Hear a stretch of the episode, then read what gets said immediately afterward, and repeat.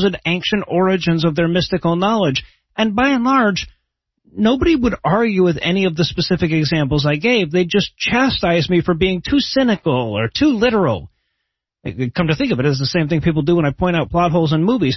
But that's just the thing. Not everybody needs the narrative to tie together. I mean, I get that when it comes to movies to some degree, but it's hard for me to even contemplate a perspective where, you know, I'm okay with reality not adding up, because like plot holes in reality are lies. they're they're proof that the thing you're being told isn't true. And yet for some people, that's not all that convincing. Many people don't bother to put together a cohesive narrative to undergird their worldview at all. And some people actively avoid doing that for fear that it would cause the whole thing to fall apart. Now, this disconnect is the source of a lot of confusion when we try to communicate with the other side. You see situations constantly where the skeptic's entire defense is just to state the other side's narrative, and then they feel like it should be done. They should be finished at that point, right? You say something like, okay, so you're saying that God sacrificed himself to himself to appease himself for offending himself? Or you say, like, so you're saying that water has a memory and knows what used to be in it to the dilution of one atom per Indian Ocean? Or, so you're saying there's a group of people that are clever and sneaky enough to rule the world, but not clever and sneaky enough to leave the evidence out of their company logos? And for us, that seems like slam dunk shit, right? If the narrative doesn't make sense, the assertion doesn't make sense. But if you don't need a concrete narrative, none of that shit matters. Your narrative can always bend however it has to so that every question lands in the same conclusion eventually. For you and me, having such a flexible narrative is just bad epistemology, but for them, it's a point of pride. It's an open mind, right? It's setting aside all the justifications for racism and sexism and shit. That's usually what people mean when they deploy the just asking questions defense. I'm not defending any one narrative. I don't even have one. Right. In fact, for a lot of these people, they go out of their way to avoid one. Yes, certain moral precepts and bumper sticker slogans are sacrosanct, but how you get there can change from day to day, hour to hour, from point to counterpoint. Of course, the need for a harmonious narrative isn't the exclusive domain of atheism. There are plenty of religious people with the same needs, and they're always a little bit more pathetic in their arguments, right? They're the ones that construct whole schools and museums and amusement parks to try to insulate their brains from virtually all scientific knowledge. But far more common are the people who know better than to check their own math. They want questions, and they get pissed off at answers. They scour the world for some shred of evidence that disproves the scientific worldview, not so that they can substitute it with some other worldview, but so that they can justify their complete lack of one. And much like a person defending their movie against my pedantry, they get really pissed off when you point out the plot holes in their open mind. They're talking about your Jesus. We interrupt this broadcast and bring you a special news bulletin. Joining me for headlines tonight are the Clotho and Lachesis to my Atropos, Heath Enright and Eli Bosnick. Fellas, are you ready to thread our way through the headlines? Okay, but I get the eye first this week. Heath totally wasted his turn comparing sconces on Amazon, so... Uh, I have no idea what just happened. Well, we've got a fight to sort out and an intro to explain, so we're going to take a quick break for a word from this week's sponsor, IPVanish.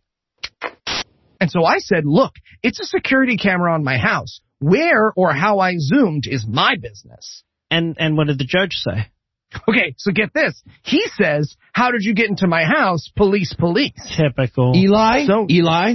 Hey, Heath, what's up? Yeah, so what did you do? What's on my face? What is this? Oh, uh, that. I. Uh, that's your internet history. Okay, why did you write my internet history on my face in permanent marker?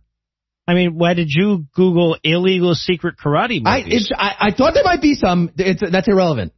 So I, I just figured since you weren't using IPVanish, you didn't care who saw what you did online, and I just made it a little bit more obvious. Oh, what's IPVanish? IPVanish is a virtual private network, a V P N for short.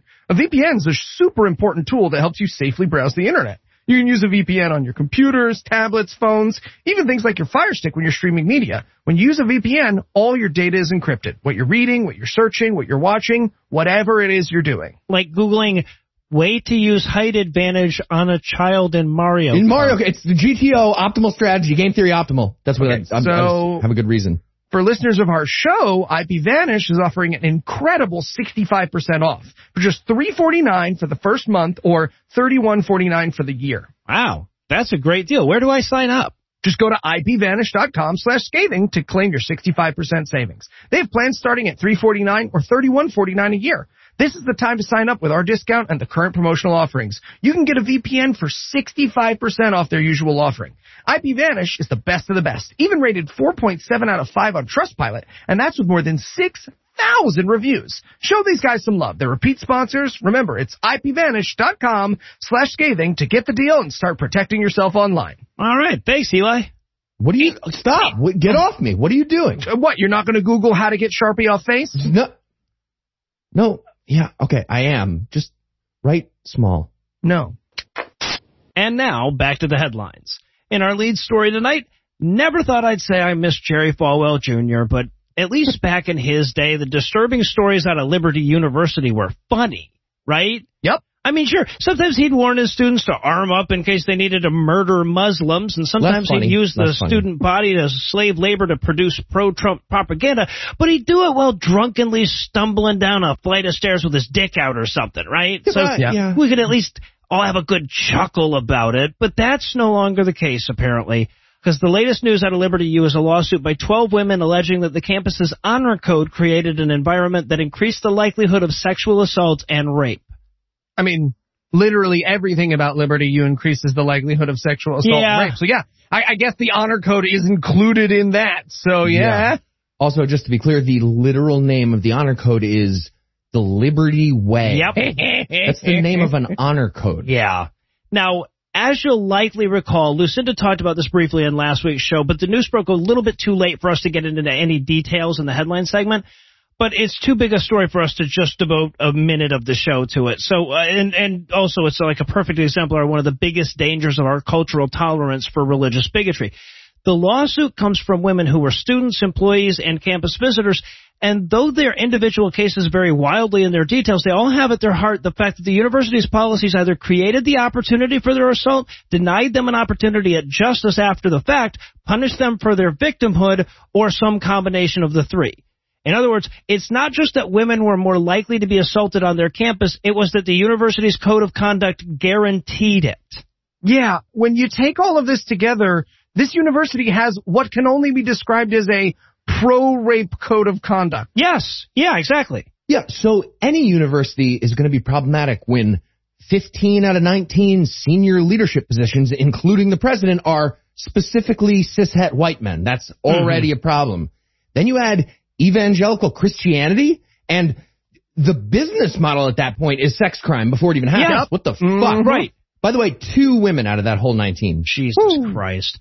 So, now look, th- this is primarily a comedy show, so I don't want to go into a lot of details here, but we'll link to the actual complaints if you want them. Suffice to say, we're not talking about, like, the university didn't put up enough lighting in high-traffic areas, though they also didn't do that shit. We're talking about shit like policies that actively discourage victims from reporting their assault, rules that punish sexual assault victims, and retaliation against women who did report their abuse. Like, in one complaint, a guy roofied some girl and raped her, but she was told by the university that if she filed an official complaint, they'd have to expel her for drinking alcohol.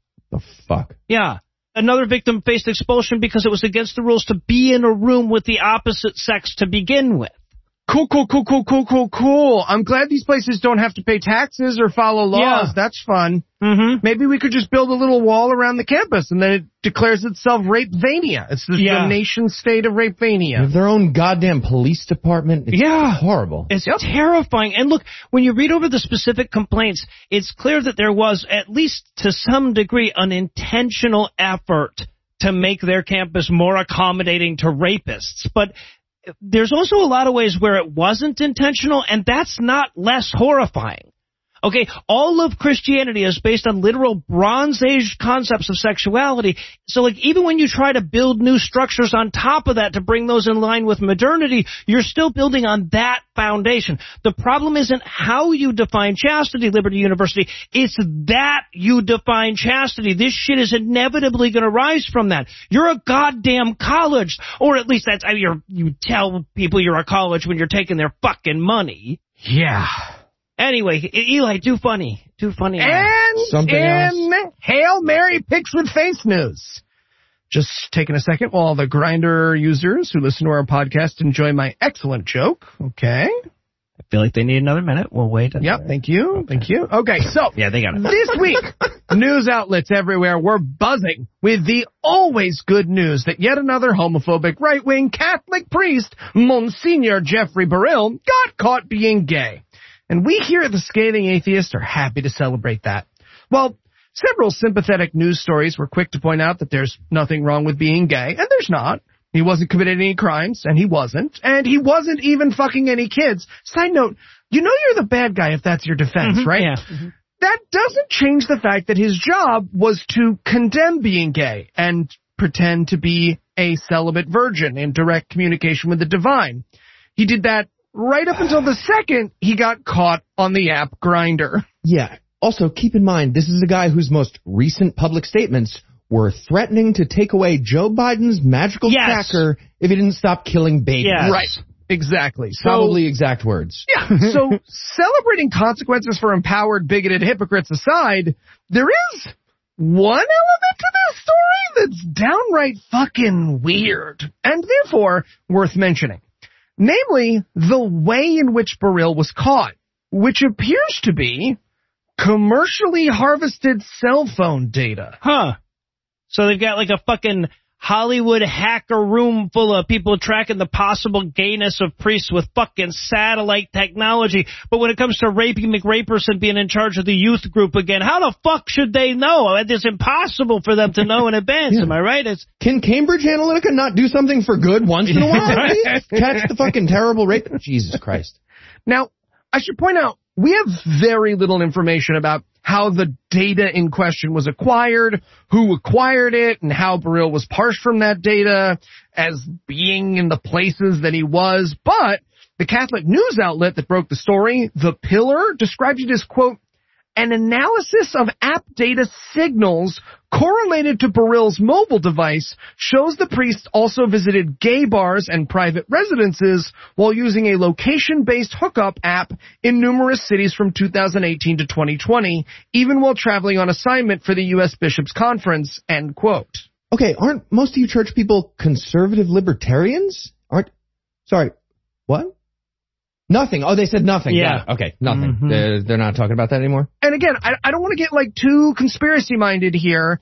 That is vague as shit, right? That could mean everything from a dude sold us screenshots of Burrill's account and we want to make it sound fancy to Facebook has a new track your local pastor feature. I do not know. And that information is not forthcoming, but not knowing is worrying because while they don't particularly mind using data to out hypocritical bigots living double lives, the bad uses of that information on the L G B T Q app Grindr mm-hmm. are pretty fucking terrifying. Yeah. Okay, what he needs is the MAGA phone. Did you guys hear about the MAGA yeah. phone? Untrackable.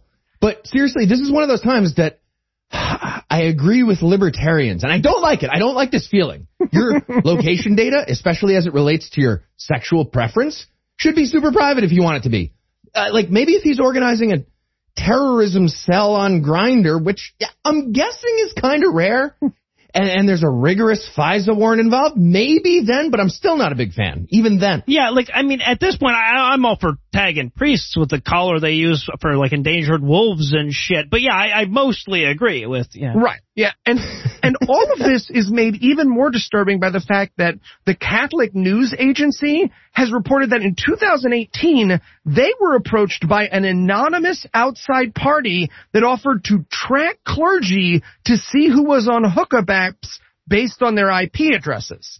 Now, the Catholic News Agency said no to that, but it's pretty obvious from this story from The Pillar that someone said yes or also had that idea.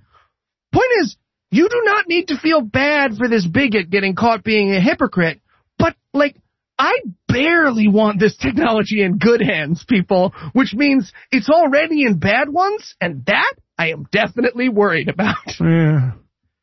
All right. Next up in headlines, we have a rare piece of good news. Oh, no, we right. can really use it right now. Bring yeah. it back, yeah, Pete. Here Bring we it go. back. The Christian right is in a state of abject terror thanks to critical race theory. Yes, they are. Fantastic. But don't get too excited. It's also terrifying if you think about the big picture mm-hmm. here. So don't, just don't do that for a second. We're going to focus on the small picture because we want to, and this is the internet, and that's how it works now. We're doing small picture. Uh, wrong show, Heath, but I appreciate the effort. The idea of people being called out on their long history of privilege represents the Christian right's deepest fear, and they're in this delightful panic. They're just lowering themselves into the bat cave full of critical race theory. They're not doing well facing that fear. And one of the latest examples was a claim from Alex McFarland, the president of the Southern Evangelical Seminary. He's pretty sure that the S J Ws are making university music departments ban sheet music and also ban the tuning of musical instruments. Really? Because mm. that stuff is racist. Okay, all right, so I know this is going to turn out to be silly and all because I've read ahead, but given what I know about history, like, if you told me the entire purpose of creating a sheet music was to keep black people from voting, my first reaction definitely wouldn't be doubt.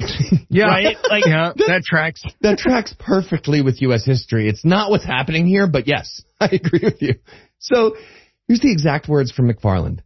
During an appearance on some stupid fucking show, he said, quote, I had breakfast about three months ago with the head of a music department at a major East Coast university. Already lying. Yep. He's making this whole thing up. He's already lying.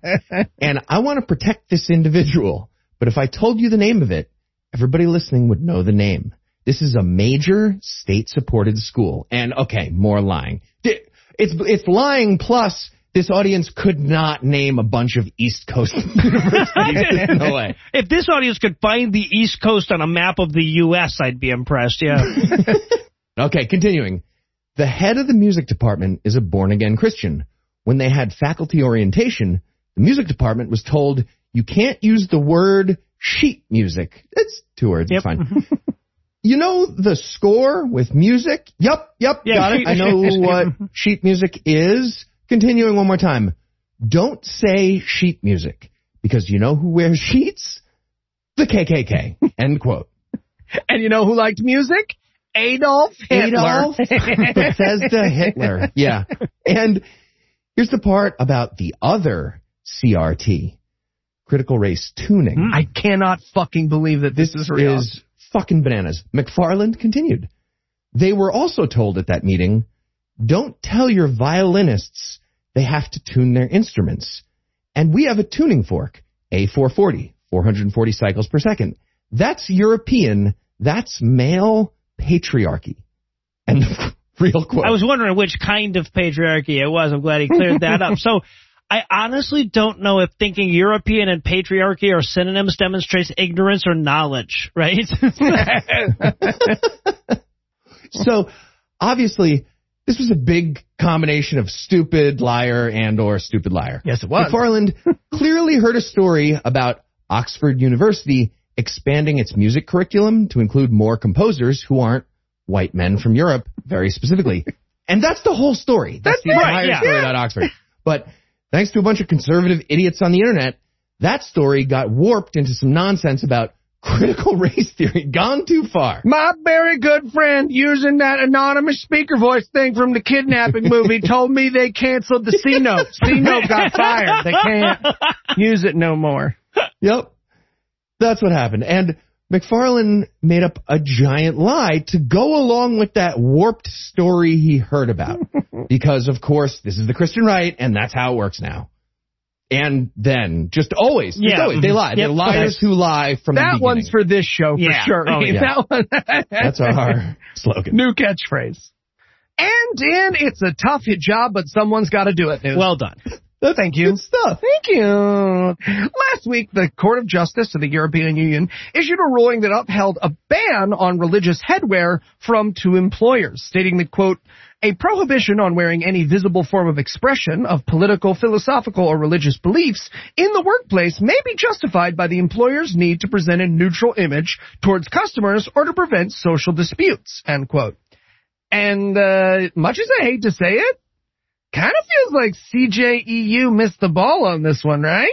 Yeah. Uh, seriously, fuck you, E U Court of Justice. You're making me have sympathy for people who wear magic hats, and I don't like it. I, was, I agreed with libertarians earlier. You didn't know about that. That was from a different story. But now I agree with that. I don't like any of this. If you're in a dispute, by the way, and Heath Enright sides with magical hats instead of you, this is a bad sign for you. You did yeah, something wrong. Such a bad sign. Yeah. I, the, the um, some of their customers might be bigots, though. Excuse isn't exactly helping either, to well, be honest. No, it's kind of like wearing a Trump twenty twenty T-shirt. They shouldn't yeah. have to wear. Now, I want to say at the outset that the idea of religious headdresses is a complicated issue, right? Like, yes, people should be able to wear whatever magic hats they want, but it's also important we acknowledge that if you're going to be shunned by your family and maybe physically attacked if you take off your magic hat, you're not choosing to wear right, it. Right, yeah. So that aside, banning magic hats doesn't feel like a move in the right direction. Not wearing a magic hat isn't by definition neutral, and it's not exactly a minor detail that the religious bans like these affect majority non-white religions, right? Yeah. Is that... Right. So, so look, in principle, I'm all for giving religious people no special privileges, even when it comes to the rule against wearing hats or whatever. Yeah, me too. But that was never on the table. Right. right. So it's, it's hard to get behind just giving those privileges to one religion.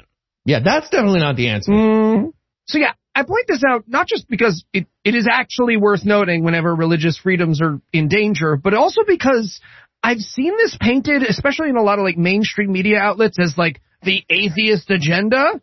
And no, no, it's not. Yeah. I don't want anyone to wear a magic hat, but I want them to take it off voluntarily because magic hats are stupid and they know that, not because they have to choose between wearing it and losing their jobs. So, yeah. And speaking of religions and telling people what they can and can't wear, we're going to pause for a minute and hand things over to my lovely wife, Lucinda. A man wrote the Bible. A whore is what she was. If it's a legitimate rape. It makes her a slut, right? Cooking can be fun. Hey, I'm proud of a man. This Week in Misogyny. Don't get me wrong. I'm sure every abortion provider in the country would happily do away with the anti-choice protesters and agitators in a heartbeat if they could. But you got to admit, it would be terrible for business. After all, the people who are most in favor of ensuring safe and affordable access to abortion also tend to be the ones pushing for the policies that make it unnecessary. Of course, the point for anti-abortion activists is, first and foremost, to force births. And you can't exactly force a woman to give birth if they don't get pregnant in the first place. So they tend to oppose both abortion and all the things that have been shown to reduce their frequency. We got another great example of this from the Iowa Department of Public Health a couple of weeks ago. See, back in two thousand seventeen, then Governor of Iowa, Terry Branstad, needed to prove how much he hated abortion. So he signed a bill that targeted the funding of Planned Parenthood. It rejected three million dollars in federal money for the Iowa Family Planning Network and replaced it with a state-run program that forbade the use of their funds at providers that offer abortion. Because, you know, there are so many family planning facilities that don't offer abortion. Well, to the surprise of literally nobody who thought it through at all, this led to a shocking increase in the total number of abortions. They did manage to close down a couple of Planned Parenthood facilities, and I'm sure they cracked a bottle of champagne for each one. But by depriving people of all the educational tools and contraceptive access that comes with a nearby Planned Parenthood facility, they also caused a spike in unwanted pregnancies. So between two thousand eighteen and two thousand nineteen, the number of abortions performed in Iowa shot up by twenty-five percent and shot up another fourteen percent last year. Now, there are obviously far more serious problems with intentionally targeting family planning facilities than a rise in abortions. Less access to contraceptives generally also include a spike in sexually transmitted diseases and make it harder for poor women to access basic medical care. But if these idiots are unmoved by the fact that they're actually creating the non-problematic problem they're trying to solve, I doubt they're going to be moved by something as inconsequential as women's health. And as if that news wasn't enough to spur me into action this week, my arch-nemesis, Lori Alexander, is at it again. And by it, I mean communicating with words, because pretty much any time she does that, I'm going to take issue with it. This time, she seemed to be all but directly refuting my reminder last week that shitty marriages are worse than divorces. And look, anytime you're trying to make the argument that people should stay in miserable marriages because divorce makes the baby Jesus sad, it's a losing argument. But Lori manages to make that bad argument badly by opening up on how her parents constantly fought and were unhappy most of the time. And if there's anybody out there that needs to avoid the "and look how I turned out" argument, it's Lori Alexander. Now, if you'll excuse me, I have got a bit of packing to do, so I'm going to hand things back over to Noah, Heath, and Eli. Thank you, Lucinda. Next up in headlines, a Republican candidate for governor of Wisconsin was caught by a sting operation last week, suggesting that if anyone asks you for proof that you're vaccinated before entering a building, that is a violation of your Christian freedom of virus movement that's in the Bible somewhere, and you are allowed to shoot that person with a gun. Did he now? The Republican in question is Jonathan Wichmann, and the sting operation was his microphone at a faith and freedom rally, where he gave a speech about how we need good Christian patriots to take over the government. I mean, we have bad Christian patriots now, so I guess I can't argue that that would be a... I don't know, no. It kind of feels like good Christian patriot is a moron. You you mean oxymoron? I said what I said. Okay, no, all right. I think okay. It's yes, yeah. So Wichmann was not charged with inciting domestic terrorism because, of course, that's covered by R I F R A for Christian white people anyway. Mm-hmm, yeah. yeah. You might be surprised to learn he's a Christian white guy. Weird. Wichmann, who I was talking about, yeah. And here's what he had to say. Quote, "I'm not a politician." Great, great start to your speech for governorship. "I'm a patriot. I want to make that very clear. I got in the fight last year because I saw something really evil coming across this land, especially in Wisconsin, the lockdowns. I've been following politics for thirteen years. thirteen years. What? So Dang. For part of his adulthood, which is now... Uh, attempting to become a politician, mm-hmm. he was not following politics yep. at all. Yeah, I wasn't big into it. Continuing one more time. Thank God for President Trump, who is still the president, by the way. Oh. We all know that. There are no truth tellers anymore in this country at the political level. It's what liars would say. We need good Christian patriots to take over. You guys think the thirteen years were consecutive, or um, or like maybe he just pays attention on the odd years, right? He catches yeah, up, up, like the off yeah. season or something. I'm just, I'm always so amazed at how stupid people will brag to you about how they just started giving a fuck about politics, and that's why you should listen yeah. to them. I mean, there's no other realm of knowledge where people are like, "Hey, I just tried cooking for the very first time. I'm pretty sure I know way more than them so-called chefs in the kitchen, so who wants some raw chicken?" Yeah, and if you're like, "No, I literally went to culinary school. I know more than you," they're like, "Boo, nerd doesn't count." Yeah, yep. Racist. Right, so that was stupid. Unfortunately, the high watermark was stupid. Yep, that was the that was the peak. From there, we got the call for domestic terrorism. After his remarks, he got a question about a new bill in Wisconsin that would ban any business or government entity from having any kind of vaccination requirement. And Wichmann said, quote, "If something goes against your conscience, if you know because God told you, we're all created by God in his image, and God gave us certain rights that no man can trample on. If you know in your heart that something is wrong, do not comply. It doesn't matter if there's a law on the table or not. And if they try to press their luck, we have the Second Amendment." It's a law on the table. Uh, laws don't count if you have a gun. Yep. Is his gubernatorial platform. Vote for me now. Okay. Two things. One, Jonathan and his followers, please try that out. Well, second, the question was about a ban on vaccine requirements. So he accidentally was like, yeah, if they put a ban on vaccine requirements and you want everyone to yeah, get vaccinated, shoot me in the fucking face. So you might be wondering, is that the same Jonathan Wichmann who wrote, "Healing from Asthma, My Personal Journey, Doctoring Myself into Optimal Health and Freedom from Asthma"? Yes, it is. That's the way. Wait, wait, wait. I'm sorry. Healing from asthma. Blah, blah, blah, blah, blah, blah, blah, from asthma.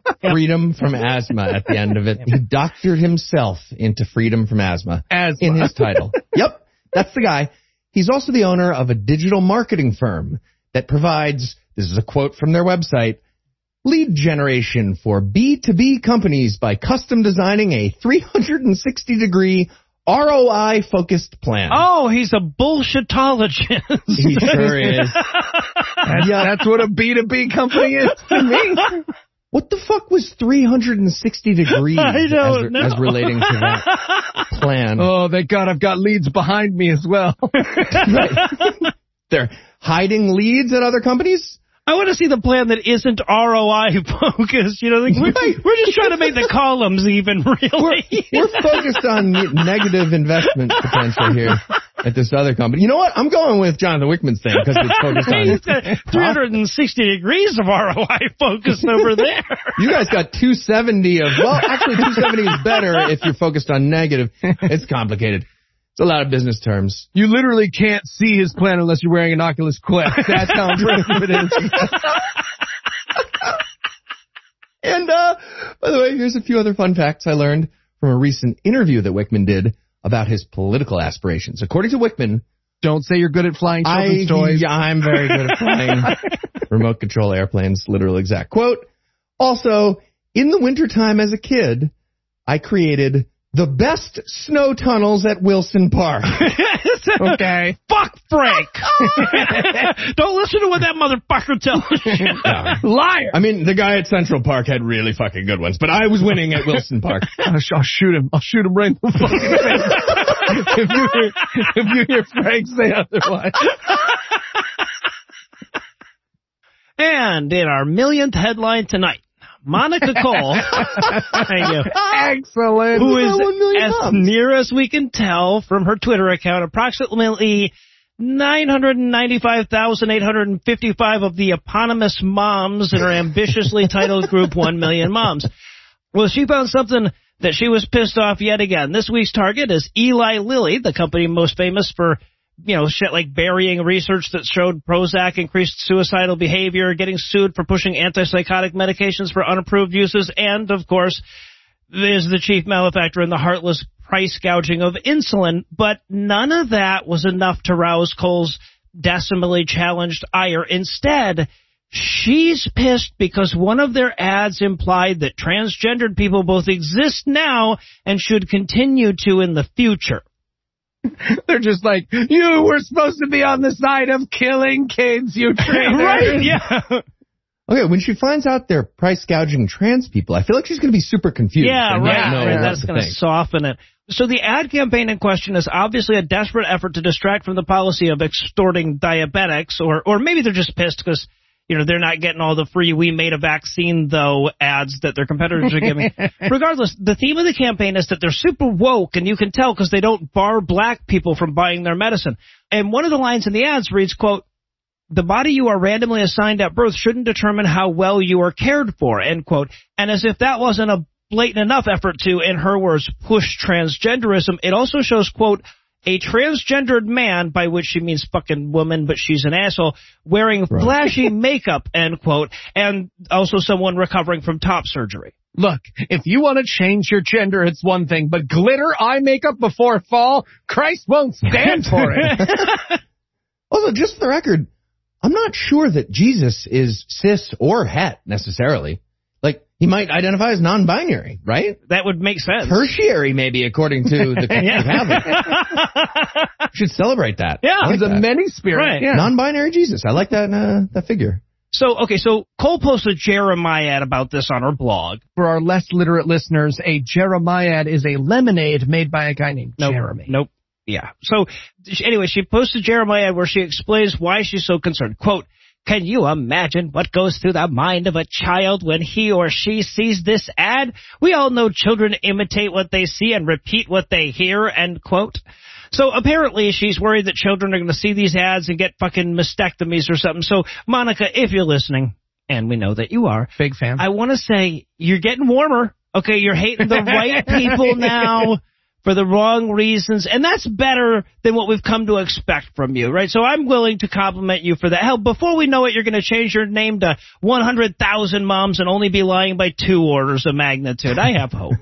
Honestly, eleven Angry Moms is scarier than your lie, Monica. I, I got to push tables together. I can't fit you all in a booth. Think about it. It's, just... it's pretty terrifying. And finally tonight, in pastor sticks his hands in a pile of dog shit during a sermon news. A pastor literally stuck his hands in a pile of dog shit during his sermon. That's the story. Yeah. That's the entire story. Kind of fucked up my pun thing for the beginning, but there's really no other way to introduce that. You gotta just say it. Uh, okay, how about a talking poodle? Nope. No, please don't interrupt. Shit. Here we are, looking for news about how religion is stupid as our job. Mm-hmm. And Pastor Dan Burgoyne of Rolling Hills Covenant Church in California decided to lose his goddamn mind and start working for us and do what I literally said just now. He gave a sermon last week about how God defines sin in the Bible. And in the middle of the speech, as a visual aid for that concept, he plunged his hands into a very large pile of dog shit that he brought from home. Well, folks, if you're going to plunge your hands in shit, I, I need you to be making a really important point. Spoiler alert. He is not. He nope. is not going to nope, do that it's now. It's just, it's dirty. I mean, honestly, given their current stance against public health, I was assuming he was pushing back against the liberal cucks who say ingesting feces can give you hepatitis A, but it was even dumber than that. So here's how Pastor Dan worked the pile of dog shit into his sermon. He says, do you know what God equates as sin in the Bible? He equates poop, filth in the Bible. And then he motions to a literal silver platter that he set up with a shockingly large amount of dog shit to which he clearly has access in his life. And he says, mm-hmm. No, this is not a brownie. No. This is not a Snickers bar. Who would have thought of I this? Own two bull mastiffs in my life. This is Great Dane. So um, he, he got confused there. It, those are two different types of dogs. It's fine. He's excited on his big day. It's his big day. Mm-hmm. He's very excited. Then he starts talking about Psalm one forty-one and continues with these big hand motions, almost touching the pile so many times, just beaming with joy as he throws all these pump fakes of anticipation about the dog shit. And then he finally gets to the line he wants, which is about presenting your prayer to God like incense. And that's when he smashes his hands into the pile of dog shit. And he goes to town oh, it, on oh, this pile of shit. Like, like he was giving it a massage. So uh, excited. Look, I don't like to kink shame, but this is just so obviously what that is, right? He wants to be a poopy boy, and we all have to watch him. It's like if we all just started announcing our kinks between headlines. It's yeah. not. That's for you time. That's for you at your house. So the reaction from the audience is pretty great, too. Most of them are like, dude, what? Right? Yeah. Yep. Or just, yes. you know, staring in complete silence because their pastor is clearly having a stroke, and he's just shoved his hands into a pile of dog shit.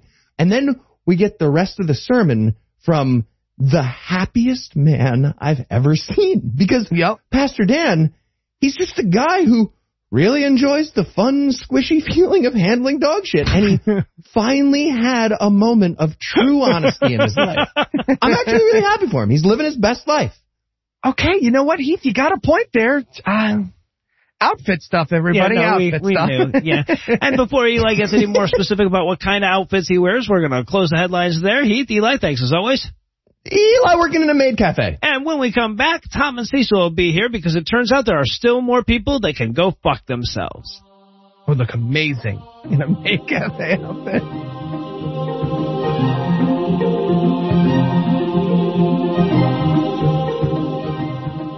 Hey, podcast listener. Would you like to have a slumber party with us? Eli, no, what don't. did we say Come about on, trying man. to fuck our listeners? Don't that, do that if it didn't work for Heath, it'll never work no, for me. No, the other thing, well, what, what else did we oh, say? Oh, don't do it on the air. Exactly. There you go. No, but guys, I'm not trying to fuck them. I'm inviting them to our patron-only pajama party next week, August seventh, starting at six p.m. We'll be sending out the live stream link to all of our patrons on all of our shows. So if someone's been waiting to throw us a buck or two, there's never been a better time to do it. That's right. We'll be playing games, answering questions. Eli's going to do magic. That's the only one of our personal things that we're going to do that he's written into this script. Dot, dot, dot. I sure am. Great. Yeah, Eli's going to do that, and that's it. But that's not all, actually. We will be posting pics, updates, and general behind-the-scenes fun all week long. So it's like you're on vacation with us. Yeah. That's right. Plus, you get to see Morgan, Tim, Andrew Torres, and maybe even a special guest or two. Oh, that's got me nervous. So head over to patreon.com slash scathing atheist and toss us what you can. The pajama party. The only sleepover invitation from Eli you should ever say yes to. How dare you?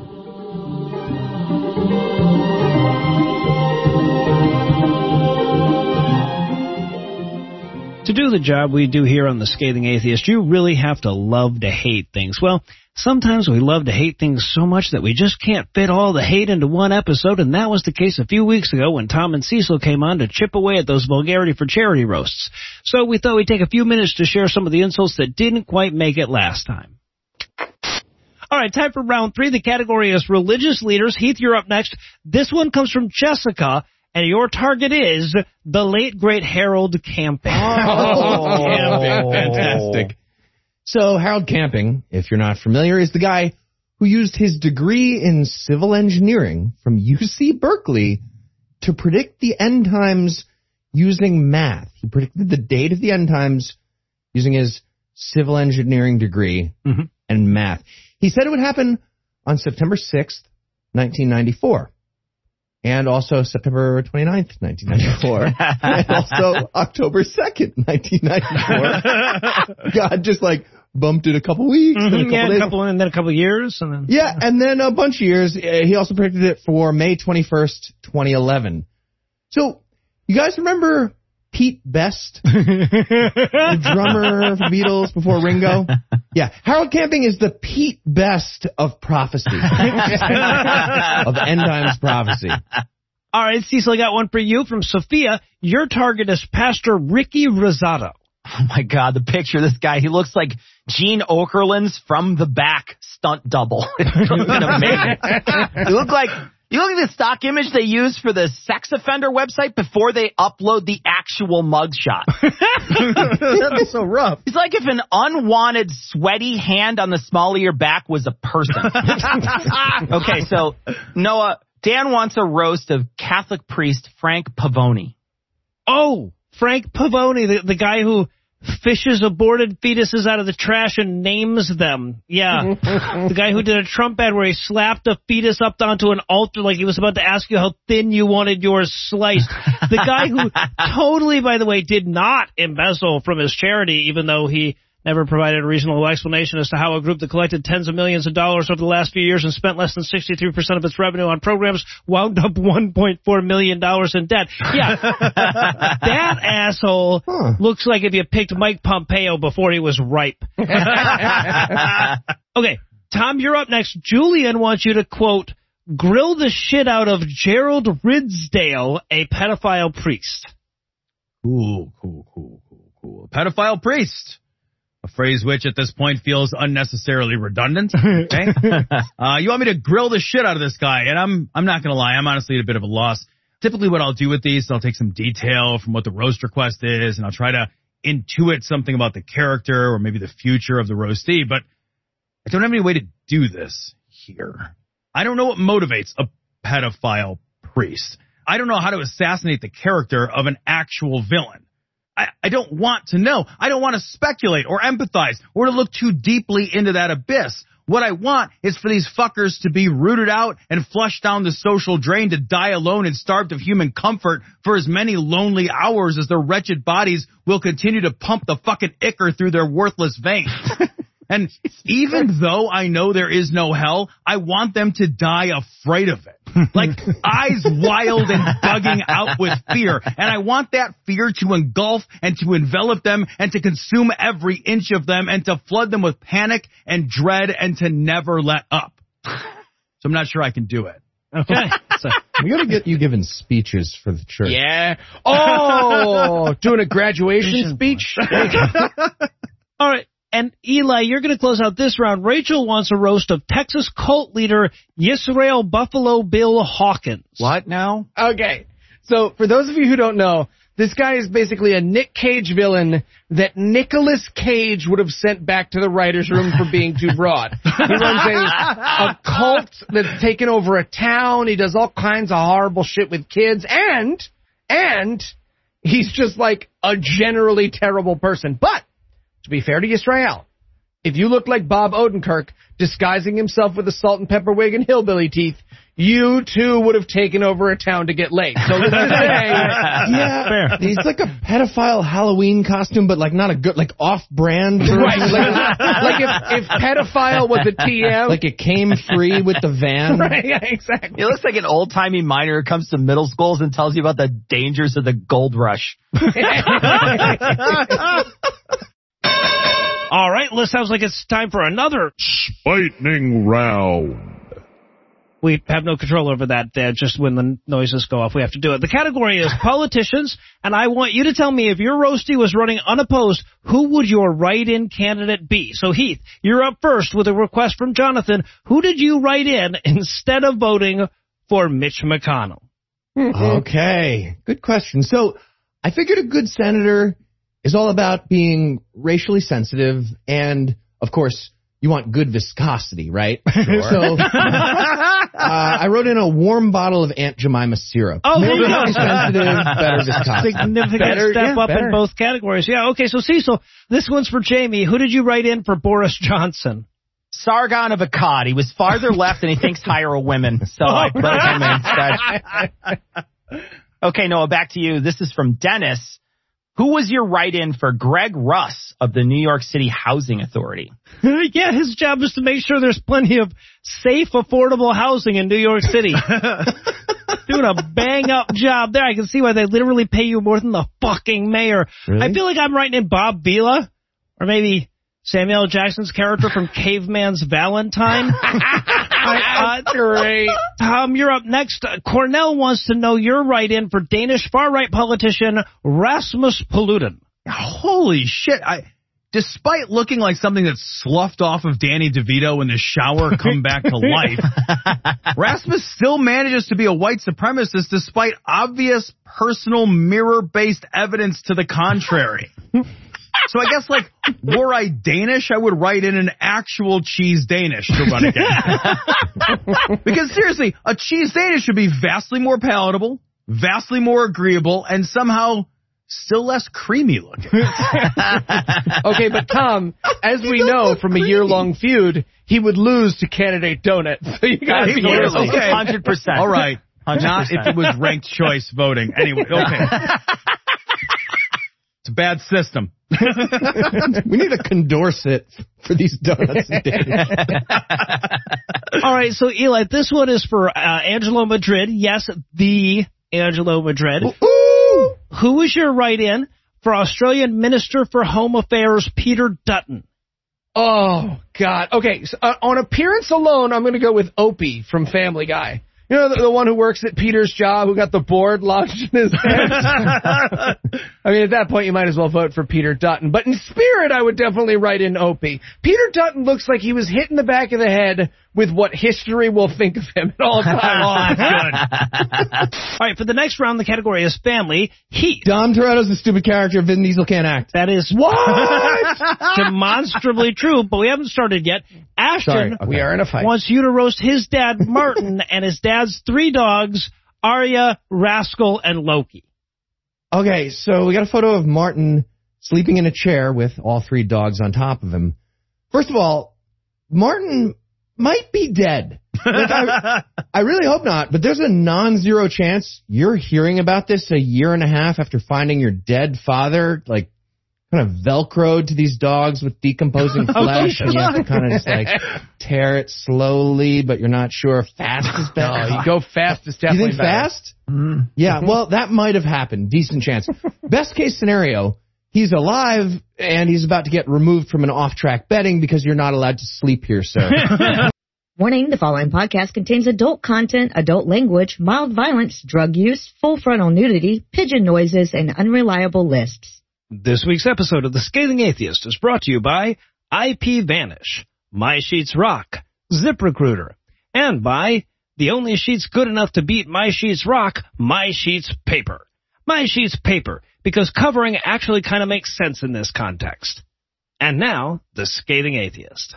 Hi, this is Harrison. And this is Amy from the Sketchy Sketch Sketch Show, a new comedy podcast where anyone can submit a comedy sketch. We read it on the air and then have fun talking about it. We may just be another podcast that only our moms listen to, but even we know that we did, in fact, evolve from filthy monkey men. And women.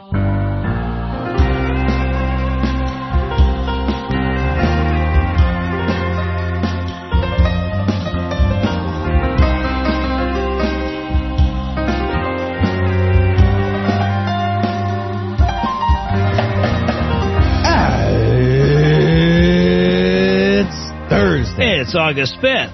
And we're all in the same room. I'm touching Heath. I yep, am touching yep, him. Yep, yep, it's true. I'm I'm, I'm no illusions. I'm Eli Bosnick. I'm Heath Enright.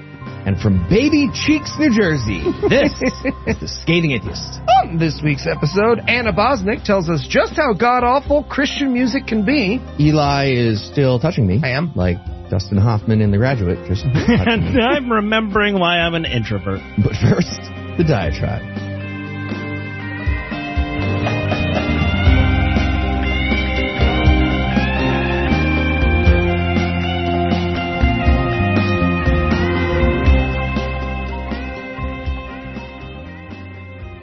It probably won't surprise you to learn that the library in Waycross, Georgia didn't have a hell of a lot about atheism circa two thousand one.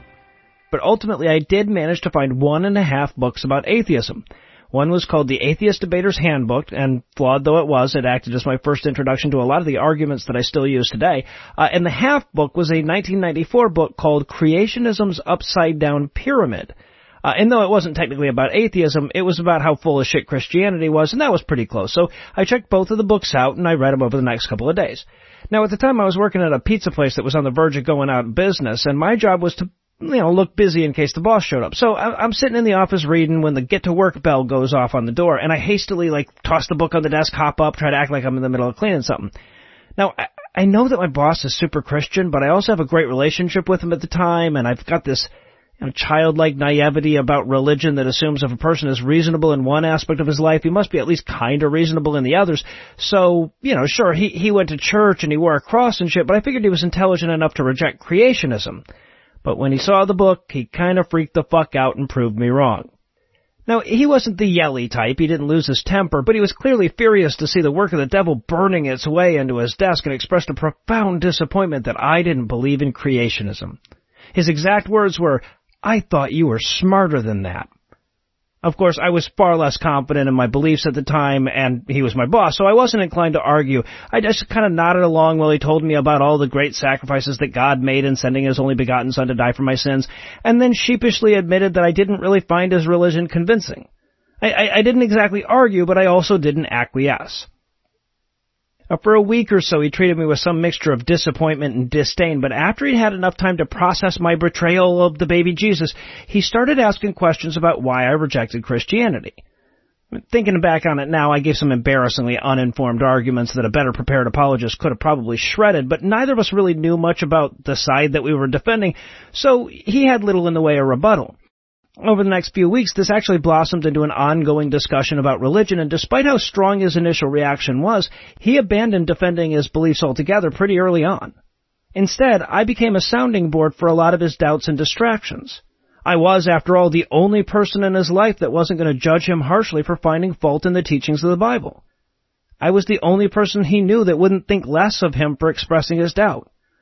This, this was a guy who dedicated one day of every week to congregating with people around the subject of religion, and yet here I was, the only person he could have an honest discussion about religion with. I just find this weird because religions like to brag about the way they create communities.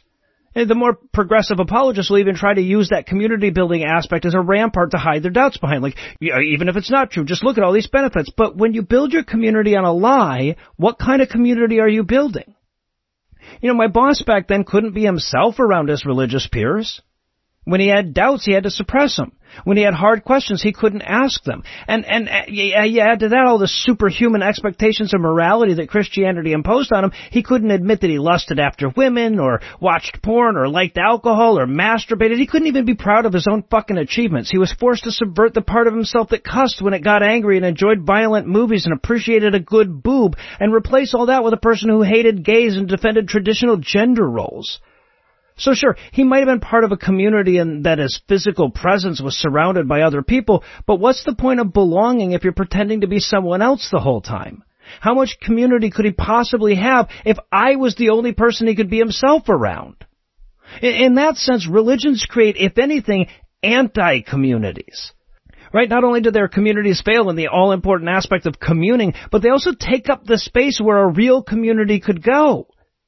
You can't explore some other group that might be more accepting of your real personality because you already have Bible study with the Whitakers on Tuesday and volunteer night with the pastor's wife on Friday night and church activities all day Sunday. Somehow they're taking up the space without managing to fill it. And that's the dark secret that hides at the base of most religious communities. Everybody in them is pretending to be somebody they aren't. When people leave their insular religions, it often feels like they've sacrificed this huge community in so doing. But once you get farther away, you often discover that all you lost was an illusion. If you're in a room with a hundred people pretending to be somebody they aren't, there are fewer people to get to know than there would be if you were in a room by yourself. They're talking about your Jesus. We interrupt this broadcast and bring you a special news bulletin. Joining me for headlines tonight is nobody. The whole team's on a company retreat this week, so most of this week's show was recorded in advance. But don't worry, we've been stocking up a couple of extra headlines every week over the last few weeks, so Heath and Eli will be here in just a moment. But first, a quick word from our first sponsor this week, IPVanish. Hey, podcast listener, I'm No Illusions. I'm Heath Enright. And I'm Eli Bosnick, here to tell you about this week's sponsor, PIVanish. If you're being followed by a private investigator who no. knows too much, nope. PIVanish... No, no, no, no, no. Eli, th- th- this week's sponsor is IPVanish. What's IPVanish? Great question. IPVanish is a virtual private network, or a V P N for short. A V P N is a super important tool that helps you safely browse the internet. You can use a V P N on your computers, tablets, phones, even things like your Fire Stick when you're streaming media. When you use a V P N... all your data is encrypted. What you're reading, what you're searching, what you're watching, whatever it is you're doing. Oh, man. Uh, I got to go take care of something. And for listeners of our show... Hey, buddy, you awake? IPVanish is offering an incredible sixty-five percent off. Just three forty-nine for the first month or thirty-one forty-nine for the year. Yeah, I'm so sorry about this. I I, I got the sponsor. Wow, no, week. That is a great deal. So where do I sign up? Oh, it's a sponsor for my podcast. They're like the radio. So go to ipvanish.com slash scathing to claim your sixty-five percent savings. They have plans starting at just three dollars and forty-nine cents or thirty-one forty-nine a year. No, I was going to use the shovel for... gardening, man. This You're... is the time to sign up. With our discount and their current promotional offerings, you can get a V P N for sixty-five percent off their usual offerings. IPVanish is the best of the best, even rated four point seven out of five on Trustpilot, and that's with more than six thousand reviews. I don't know why you're being such a jerk about this, okay? I am letting you go right now. I'm letting you go. Show these guys some love. They're repeat sponsors. Remember, it's ipvanish.com slash scathing to get the deal and start protecting yourself online. Guys, guys, are we sure... the sponsor isn't PIVanish? This guy is being yep, a real yep, negative yes, Nancy. Yes, we are sure. Ah, fine. Why would you... Don't, don't ask him questions. And now, back to headlines from the past, already in progress. And in law talking guy news. There are many villains in the story of the COVID pandemic.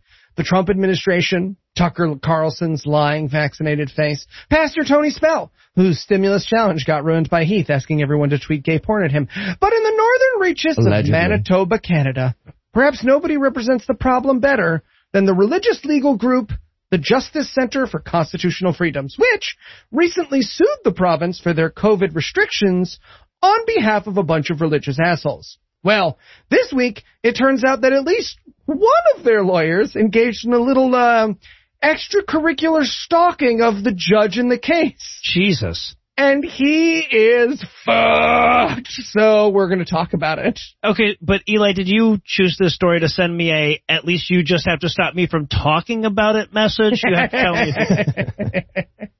Right. Is there curricular stalking? Right. Yeah, just, yeah, well, I mean, you have to show up at the... It's a weird way to say it. At the courtroom. This is why we need critical race theory in the curriculum. Right.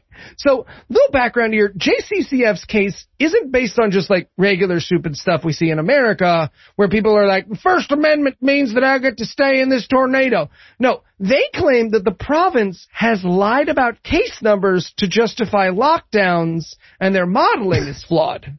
What? Why? Yeah. Why is the province doing that? 'Cause Freedom Canada, Jesus, we're crazy people. Yes. Yeah. So they think the Illuminati got in touch with, like, big Manitoba? Yep. Like, right, why would they have to lie? Three Manitobans get COVID. You've got a scary-looking percentage on your hands. I don't get it. Right. So one of their lawyers, John Carpe, who regular listeners will actually remember for comparing pride flags to Nazi swastikas and mm-hmm. calling in-school gay-straight alliances ideological sex clubs, that guy what? thought it would be a good idea to catch the judge overseeing their case, Chief Justice Glenn Joyal, violating COVID restrictions. Oh, for fuck's sake. Yeah, I imagine because he thought he'd be like, is this you at a picnic? And the judge would be like, click, clack, you win. This is how the law works. So, Jesus. So he hired a private detective to follow Justice Joyal, who paid a kid to ring their doorbell to confirm that's where he lived, and even followed him to his vacation home. Jesus Christ. The judge is just weeping with laughter. Dude, I can I can see your love and hate knuckles sticking out. You're doing the Cape Fear thing. You can come out from under the car now. I just I wanted to see how far I could take it. I rode over a lot of, like, difficult stuff. I feel like I'm going to get in trouble with this, but you got to come out. You got to come out. I'm going to get in trouble. You're under arrest, by the also, way. Yeah, you are under Well, so, so he honestly thought he was basically going to call the judge as a surprise witness. Yep. Mm-hmm. So, yeah, as you can imagine, John Carpe got in trouble for, uh, you know, trying to intimidate a federal judge and yeah. mm-hmm. has now taken a indefinite leave from the J C C F because he faces disbarment. There's that. What yeah. I'm saying is Canada is awesome. And really, this is just the latest example of that fact, everybody. Just the latest example. Uh, the, the whole Canada is awesome thing starts to break down when your story takes place in Manitoba, but we'll let you get away with it. How dare you? The maple syrup province. And in Sink Like a Stone news tonight, few names bring more delight to the Scathing Atheist newsroom than that of Perry Stone. Perry Stone! He sizzle! Like, you know, Matt Powell is still top dog, yes, but mm-hmm. if he dies or is otherwise unable to fulfill his duties, I feel like Perry Fingers Stone crossed. Is high on the running to replace him. He burst onto the scene in twenty nineteen when his failed effort to both scroll through his phone and speak gibberish at the same time went viral. Yes, the equivalent of being unable to walk and talk about chewing gum, but anyway... You ran out of things. La, la, la, la, la, la, la. Well, he's back again with proof that he can perform miracles in the form of an x-ray of a man whose nerve damage disappeared after Stone baptized him. That is absolutely verifiably fake bullshit. We kind of have Perry. To Perry, did you write really real x-ray across your crayon drawing of a cartoon bone? Because that's what it looks no. like, buddy. It's not. It's crayons. This doesn't even make sense. You said, you said so crayon. So, like most pieces of evidence that completely upend all known medical science, this was presented on YouTube, yep. where Stone and his co-host Nick Walker are sharing stories of the numerous miracles they witnessed in their days as professional liars. And they're telling the story of a man named Jacob that had, quote, nerve damage in his hands so bad that he could not use it, end quote. But upon baptizing him in the name of the Holy Father, quote, as soon as his hands came out of the water, his hand was loosed, and everybody saw this, end quote. What? Now, just just in case you're inclined not to believe him, they present before and after x-rays that are entirely unmarked, take their word for it, total miracle hands. Okay, Mister Stone, so according to the x-ray we got, you did not damage your hand while you were fisting yourself, so that's good news. Uh, the bad news is you can't keep the x-ray, even though it is, quote, for a work thing. So, you know. All right, can you guys do, like, the hair and the makeup for the after photo x-ray for me? Just, like, have, have it smile better, just a good posture or something. Put on a belt, make it red. Yeah. Now, you might be thinking that nerve damage would be really hard to see on an x-ray, and you'd be right. Nerves don't show up on x-rays. Um, and it's not like the damaged ones would be flashing red or anything. Um, what the picture actually shows are four right hands, okay? Two with gaps between the finger bones and two without. And even to a person like myself, it is, who has absolutely no experience or expertise whatsoever in x-rays, it's super duper obvious that these are four different right hands. Right? And when Hemet Medover at the Friendly Atheist blog did a little snooping, it turned out the picture was from a twenty eighteen article in Scientific Report about a bone disorder called Kassenbeck disease. Amazing work, Hemet. Oh, shit. You guys Googled it? Any chance you guys will believe that this happened to my good friend, Jacob Cashin? No? Yes. Damn, so, Jacob Beck. So, bottom line, Nick Walker and Perry Stone verifiably lied about witnessing a miracle and obtaining proof of it. The absolute most favorable possible interpretation here is that they are Olympic levels of stupid, which is actually very plausible given what we know. I, I mean, mean like, Occam's razor. Yeah, but to be clear, just like every other verified miracle in all of human history, this one was verified to be false. Yeah. All right. Yep, Keep yep, it score yep. at home, zero. Zero. Still zero. To lots. And in the HIPAA in the room news. Yeah. That's very good. Yeah. As it becomes more and more obvious that proof of vaccination is going to be necessary to return to any semblance of normal in the United States, Republicans all over the country are madly scrambling for any excuse to remind us that they are the party of bodily autonomy. Well, except for women who want yeah. abortions and gay people who want to get mm-hmm. married and trans people who want to use bathrooms and history teachers who want to teach history. But except for those people, Republicans are the party of bodily autonomy, and proof of that position, according to the Republican Senator Kevin Cramer of North Dakota, is that they don't even pray for your health in church anymore because it violates your right to privacy. Oh, okay. First of all, no. No, no. That's not. That's not but, but really? You sure you want to talk about that data point theoretically? Have cancer recovery's gone down a lot since praying got banned in your head? No? You're, you're backing out of the room back now? You're yeah. backing out of the Fuck room yourself. Now. Yeah, to paraphrase our friend Tim Robertson, it's only a matter of time before "and how's your mom" is met with cries of HIPAA violation, motherfucker. Yeah, so this logical gem took place during Cramer's appearance on M S N B C, where host Garrett Hake pointed out that Cramer hasn't publicly said whether or not he's vaccinated, and that that might make his encouragement to his constituents ring hollow, because it does. Right. Mm-hmm. And Cramer responded with the following quote, "People are very well informed. No. They don't need to be lectured to. Yes. They certainly don't need to be bullied. Yes. Mm-hmm. They respond more negatively than positively to that. And frankly, I prefer to listen to my constituents rather than lecture them and inform them. I inform them about what's going on in Congress.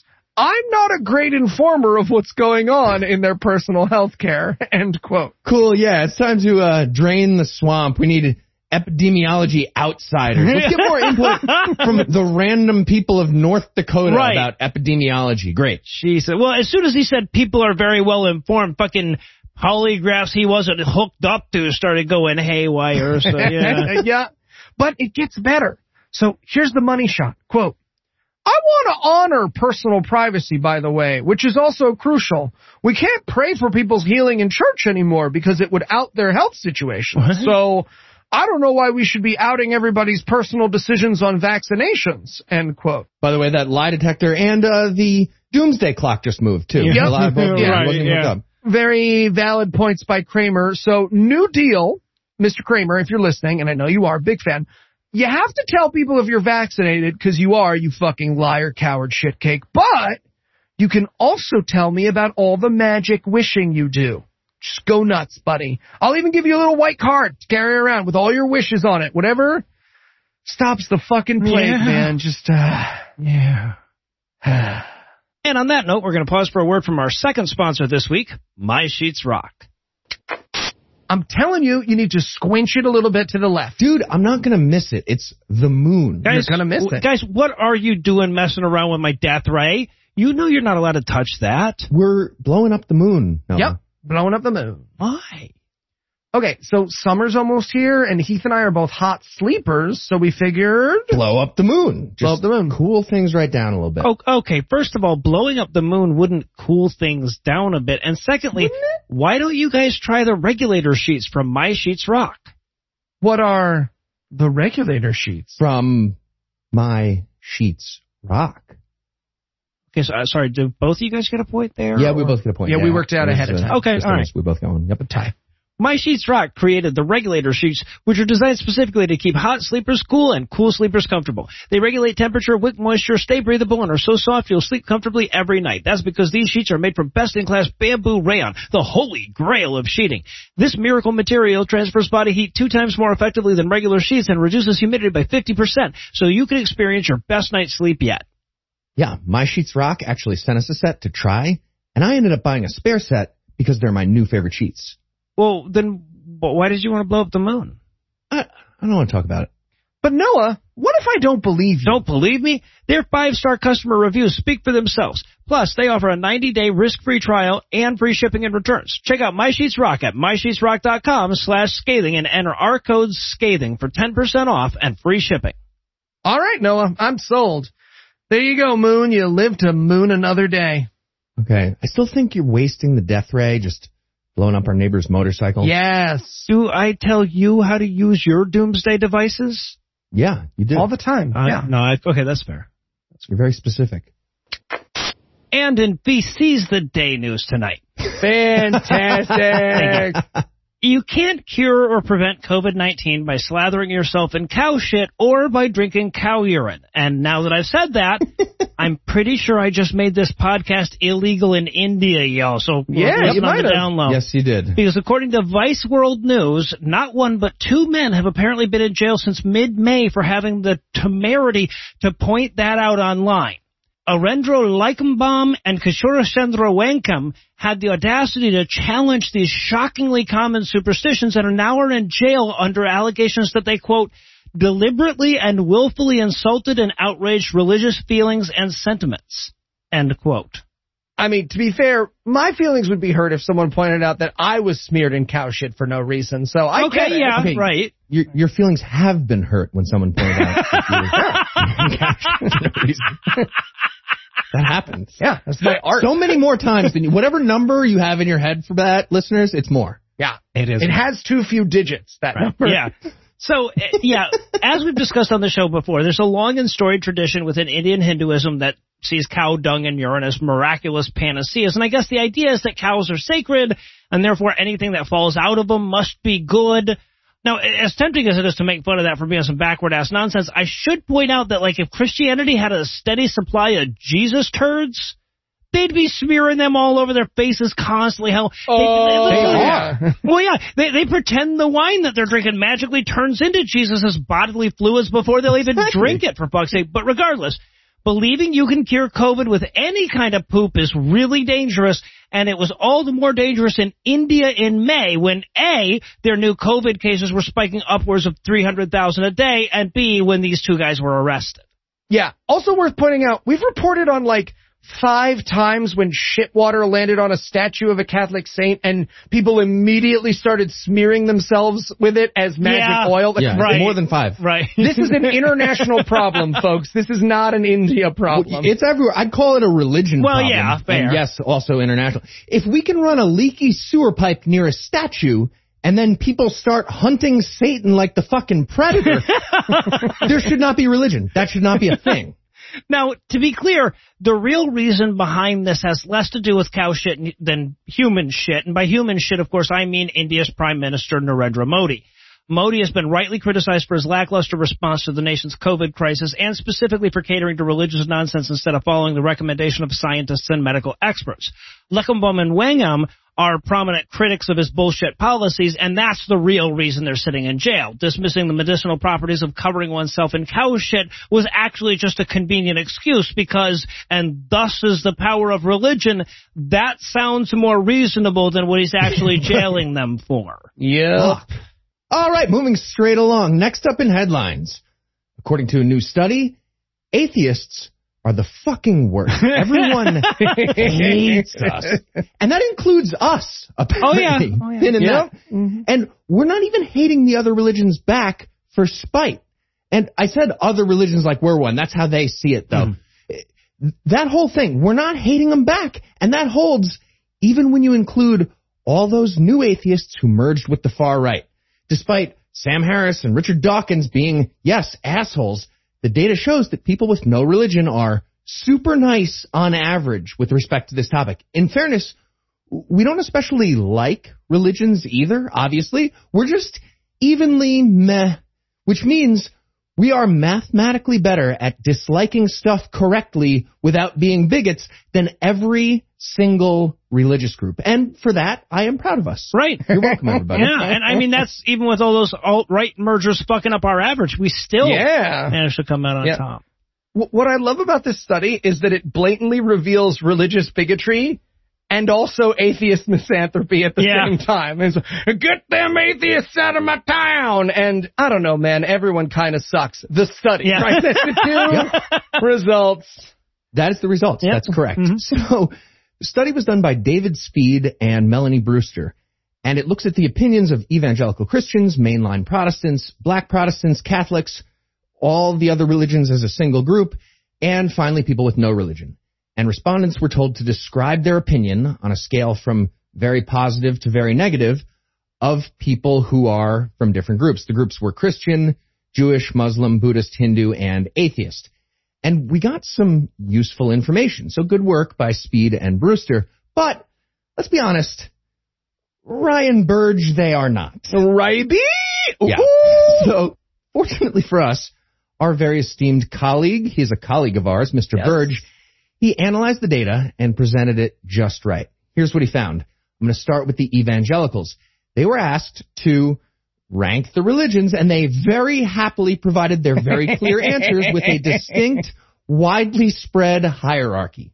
First of all, they fucking love themselves. Mm-hmm. Yep. yep. They rated Christians as very, very positive, more than any group rated any other group. Of course. In terms of other religions, evangelicals begrudgingly find Jewish people not quite somewhat positive, and they just barely don't hate Buddhist and Hindu people. Of course, they do find Muslim people to be negative, yep. and atheists are super negative. They rated us lower than any group rated any other group. Okay, but that's only because me and Noah got disqualified for drawing our own part of the bar graph to put Christians on. So if they had kept those in. So the Catholic group and the group made up of all the non-Christian religions were a bit better in the sense that they rated everyone as mildly positive. But again, Christian people were clearly the best, and atheists were just barely above the hate zone for the non-evangelical Protestants. Also worth noting, every group rated Muslim people as the least positive of all the religions. So anti-Muslim bigotry was trying to hide in the form of people being like, yeah, they're okay, I guess. At least they're not atheist. Ugh, gross. But that anti-Muslim bias was definitely there, so it's worth noting. Right. And keep in mind that atheists weren't even the bad guys in every action movie since nineteen seventy-nine. They really had to hate us organically. Right, yeah. Not, no help from the outside no. here. And that brings us to the no-religion group. And we rated everyone in a small little cluster just above neutral. So basically, yeah, you're all fucking stupid, but we don't hate any individual people because that would be bigoted. Again, it's a tight area that we had there, but we actually rated Buddhism the highest, making us the only group that didn't say Christian people are the best. So that was encouraging in some little way. I don't think we should rate Christians best at pretty much anything in a positive way. That being said, at the bottom of our cluster was Muslim people, just into the positive zone. So there's still some of that bias showing even for the no-religion group. And in second to last place for us, for the no-religion people, was atheists, second to last. People with no religion are thinking, yeah, atheists are fine too, but they're being dicks about it. And clearly. You know what? Yes, we are, because Ibid for this entire yeah. study, and, and because there are not gods, also that. Well, look, I, based on what I see on social media, I'm kind of shocked that there's any group that hates atheists more than atheists. And uh, here's the explanation of the data from Speed and Brewster. I enjoyed this. The reason everyone hates us, but we don't really care, it's kind of like a sports fan situation to them. Okay. Christian people don't like atheism because they see us like the fans of a rival hockey team. Apparently, Speed and Brewster from Canada, so they used like they used the, the Maple Leafs and the Canadians, whatever. Sure. I especially enjoyed that analogy because all the religions are talking trash about a game of fucking Calvin ball that we're not playing. They're, they're yelling about their team and wearing obnoxious, oversized uniforms, and we're like, yes. cool, yeah, I- enjoy that hockey tournament with invisible goals on the ice. You guys are losing... All of you losing like Q to twelve to zero to zero to zero. Good luck with that. Yeah, yeah. Enjoy. Well, and that's the thing tournament. Is that they also recognize that by not playing the game, we're winning, right? Mm-hmm. So, I mean, I, like everybody hates the Yankees. Nobody bothers hating the Mets. That's all I'm saying. hey, hey, hey, I hate the Mets, Noah. You? Oh, you, you really hate the Mets? Name one Met. Metropolitan Museum okay. of Fine Arts. And in Dio's cease and desist news tonight. In the world's most disturbing reenactment of the How Many Licks Tootsie Roll Pops commercial, we learned that it takes about sixty sexual abuse lawsuits to bankrupt a diocese. Or at least that's how many it took to force the Diocese of Norwich in Connecticut to file for Chapter eleven. That makes it the Break Out the Noisemakers and Party Hats thirty-first Catholic religious entity in the U S to declare bankruptcy over child rape. Yep, yep, yep. Which... If you think about it, isn't a thing you should be able to say about any of the clubs the president belongs to. Yeah, that'd be great. Okay, wait, are you saying I have to throw away these pilot wings I got from Jeffrey Epstein? Because I was a brave boy, Noah. You cannot take these from me.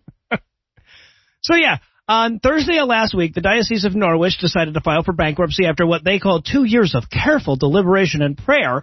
Though, given the timing, I can't help but feel they listened to the...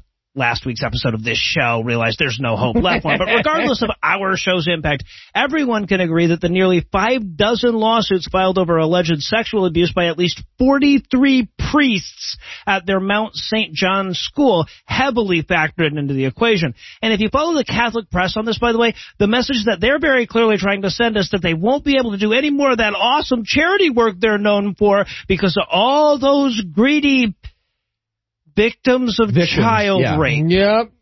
Also, important to point out, the European Union would be doing way better with that Third Reich economy if it wasn't for all those fucking narcs. Yep. Right, yeah, exactly. And yes, look, anytime a Catholic diocese declares bankruptcy, that's a good thing. It's worth busting out the noisemakers for. But the main thing you should take away from stories like that is that they are yet more proof that the Vatican has zero commitment to their victims.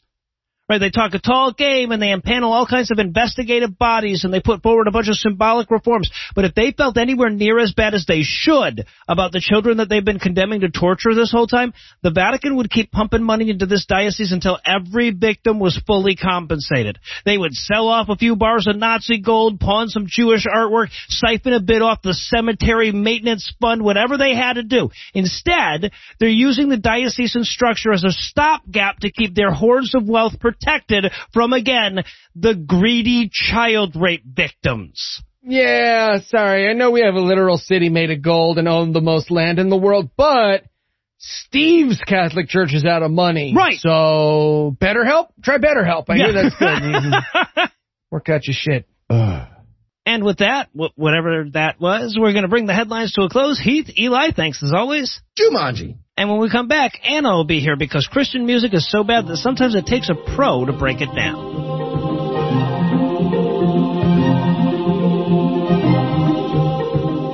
Hello there. You look like a strapping young fellow. Ow! Ow! I didn't even get to the... Whatever. Hello! You look like a strapping young fellow. Would you care for... And you're walking away. You're just walking away from me. Cool. Great. Hey, that's great. Eli, what are you doing in the parking lot of this Arby's? Well, I'll tell you, I'm trying to hire people, but... nobody wants to work anymore, let me tell you. Actually, Eli, more people are hiring than ever, but modern problems require modern solutions. Okay, so are you telling me that I can't hire people these days by walking up to them and saying, you look like a strapping young fellow? No, no, you're going to need ZipRecruiter. What's ZipRecruiter? It's the smartest way to hire. When you post a job on ZipRecruiter, they send your job to over one hundred of the top job sites, giving you access to their networks of millions of job seekers. ZipRecruiter's matching technology scans resumes to find qualified candidates for your open roles and proactively presents them to you. You can easily review recommended candidates and invite your top choices to apply to your job, which encourages them to apply faster. So I can actually reach out to people right for the job? I don't have to just wait? That's right. In fact, according to ZipRecruiter's internal data, jobs where employers invite candidates to apply get two and a half times more candidates, and ZipRecruiter's technology is so effective that four out of five employers who post on ZipRecruiter get a quality candidate within the first day. Wow. So where do I sign up?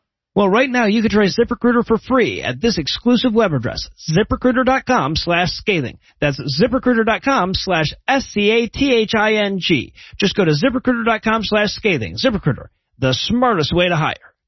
All right, Noah, thanks. Ooh, ooh, here comes another one. Hey there, you look like a strapping young lad. Eli, I thought you were just going to use ZipRecruiter. Oh, I am. I was just hitting on that guy. Oh, I get it. I get it.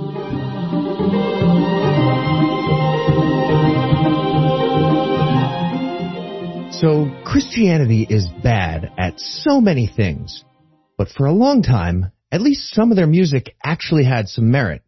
Mozart's Requiem, Handel's Messiah, Bach's Jesu, Joy of Man's Desiring, all winners.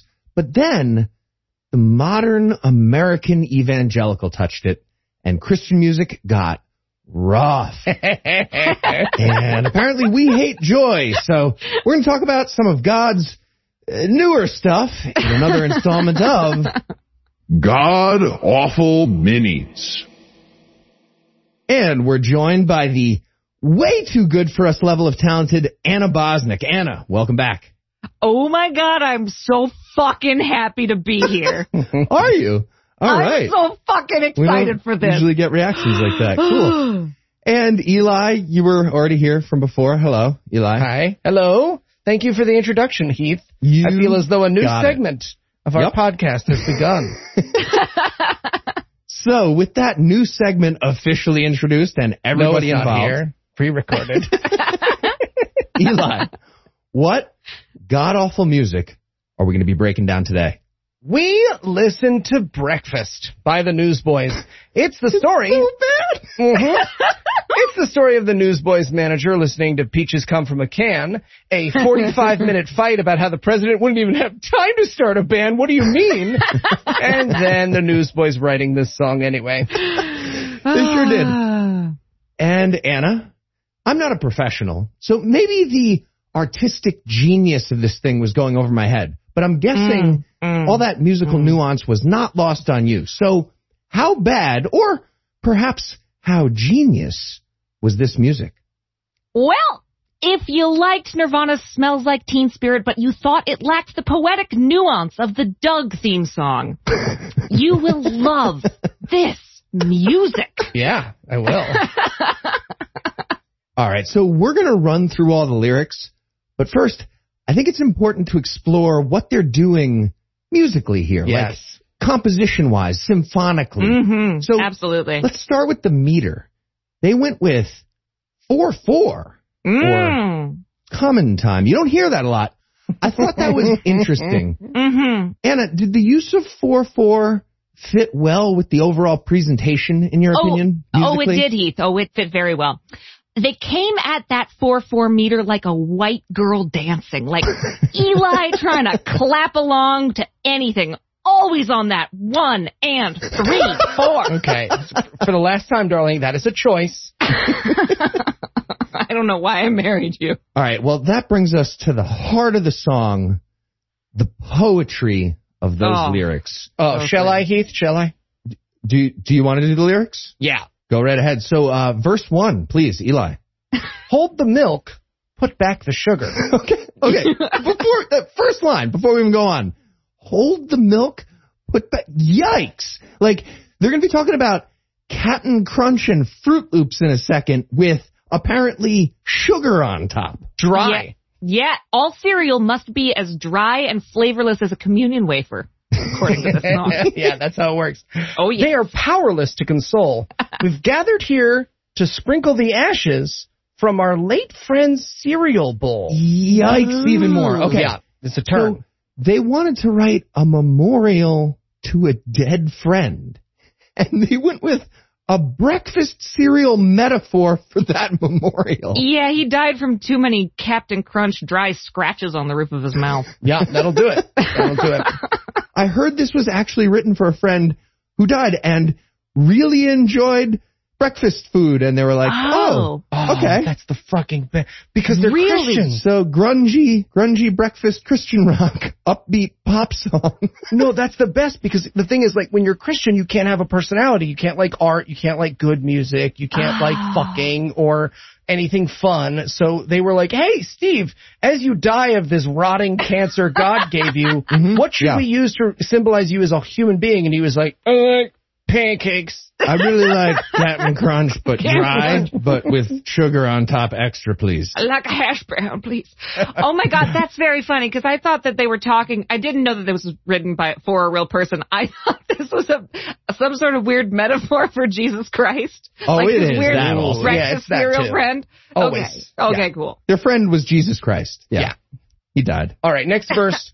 Breakfast clubbers say the motto. Oh, these are the cool teen references of a thirty-year-old in nineteen ninety-six. Yep. That's what these are. Are they going to do a line from The Breakfast Club? No. No. No. Yourself. No, no, no it's just about breakfast. Yeah. That he taught us to repeat, you will lose it in your gym class if you wait till noon to eat. Okay. I'm confused by this. Are they saying that God wants us to eat a healthy breakfast?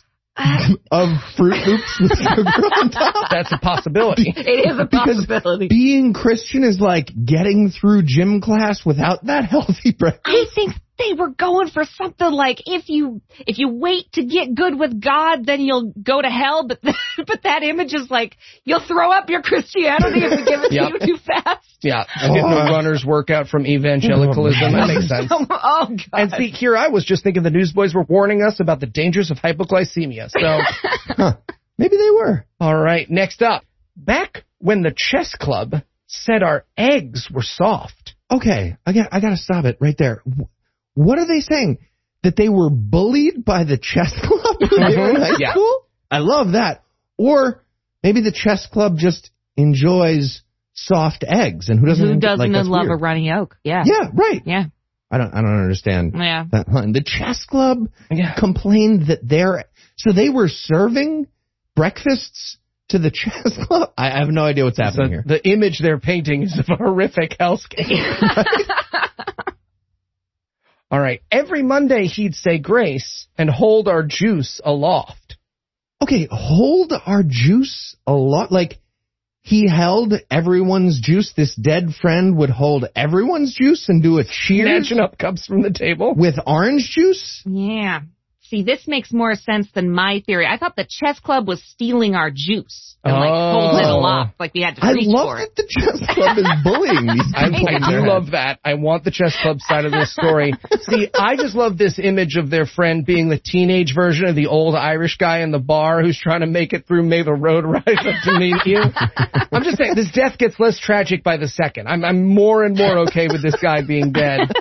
Each new thing I learn about him. All right, next up. Oh, none of us knew his checkout time would come so soon. And it's a hotel metaphor now. Yeah, it's a, a continental breakfast. Fantastic. But before his brain stopped waving, he composed this tune. Mm. So I, I think, so this is where I was like, okay, this Breakfast Club friend is obviously metaphor for Jesus. And the breakfast clubbers are the Christian kids because they're getting bullied, which is weird because they're like, Jesus wrote this song about breakfast. Right. Well, honestly, Anna, I am relieved with your interpretation okay. because the literal interpretation is we had this dick friend who always used to propose a toast at breakfast. He wrote this song and we stole it to play when he died. All right, it's time for the chorus. Don't worry, it's not better than the verses. No. This is the tune he composed. Don't mm-hmm. forget, this is right oh, here. Oh, the tune he composed is actually the Doug theme song, but go ahead. Yes, the chorus.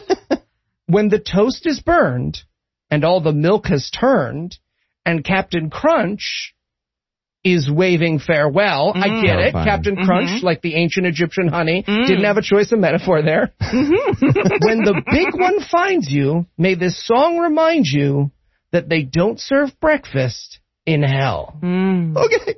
So what they're saying is like, okay, sometimes when I make breakfast, I just forget what I'm doing, and the toast burns, and the milk turns sour. I forget for so long. And that is just like when my friend died, or when I died. If he's he wrote this, he's speaking in first person. Mm-hmm. Yeah, what I take from this is that Captain Crunch is not the ride-or-die friend you thought he was. At the first at the first whiff of burnt toast, he is like, peace. Well, he is military. I get it. Oh, fair. But here was my question as I was listening to this chorus and wishing I was doing anything else. Do you guys think anyone was, like, saved by this song in particular? Oh, God. Right? The Newsboys have been playing, like, fucking mega churches since nineteen oh four or whatever. Was there a kid at a mega church, like, no croissants in the lake of fire? You know what? Jesus is my Lord and Savior. You know what? My friend did die at a Denny's in the middle of breakfast. This song is for me. This is mine. What the All right. Fuck? Verse number two. Here we go. Breakfast clubbers drop the hankies. Okay, now I'm just picturing Judd Nelson flirting at Scotillion. Yep, that is an excellent image. Okay. Though to some our friend was odd, the day he bought those pine pajamas, his check what? was good with God. Pine okay, pajamas. First of all, buying the pine pajamas is now how I'm going to say death forever. Oh, that's my yes, new thing. Absolutely. Absolutely, we're doing that. Also, are they saying God takes checks? Mm-hmm. Like, when you get there, you, you need to have a check that's good, or, like, negotiate with him about PayPal and Venmo, but not...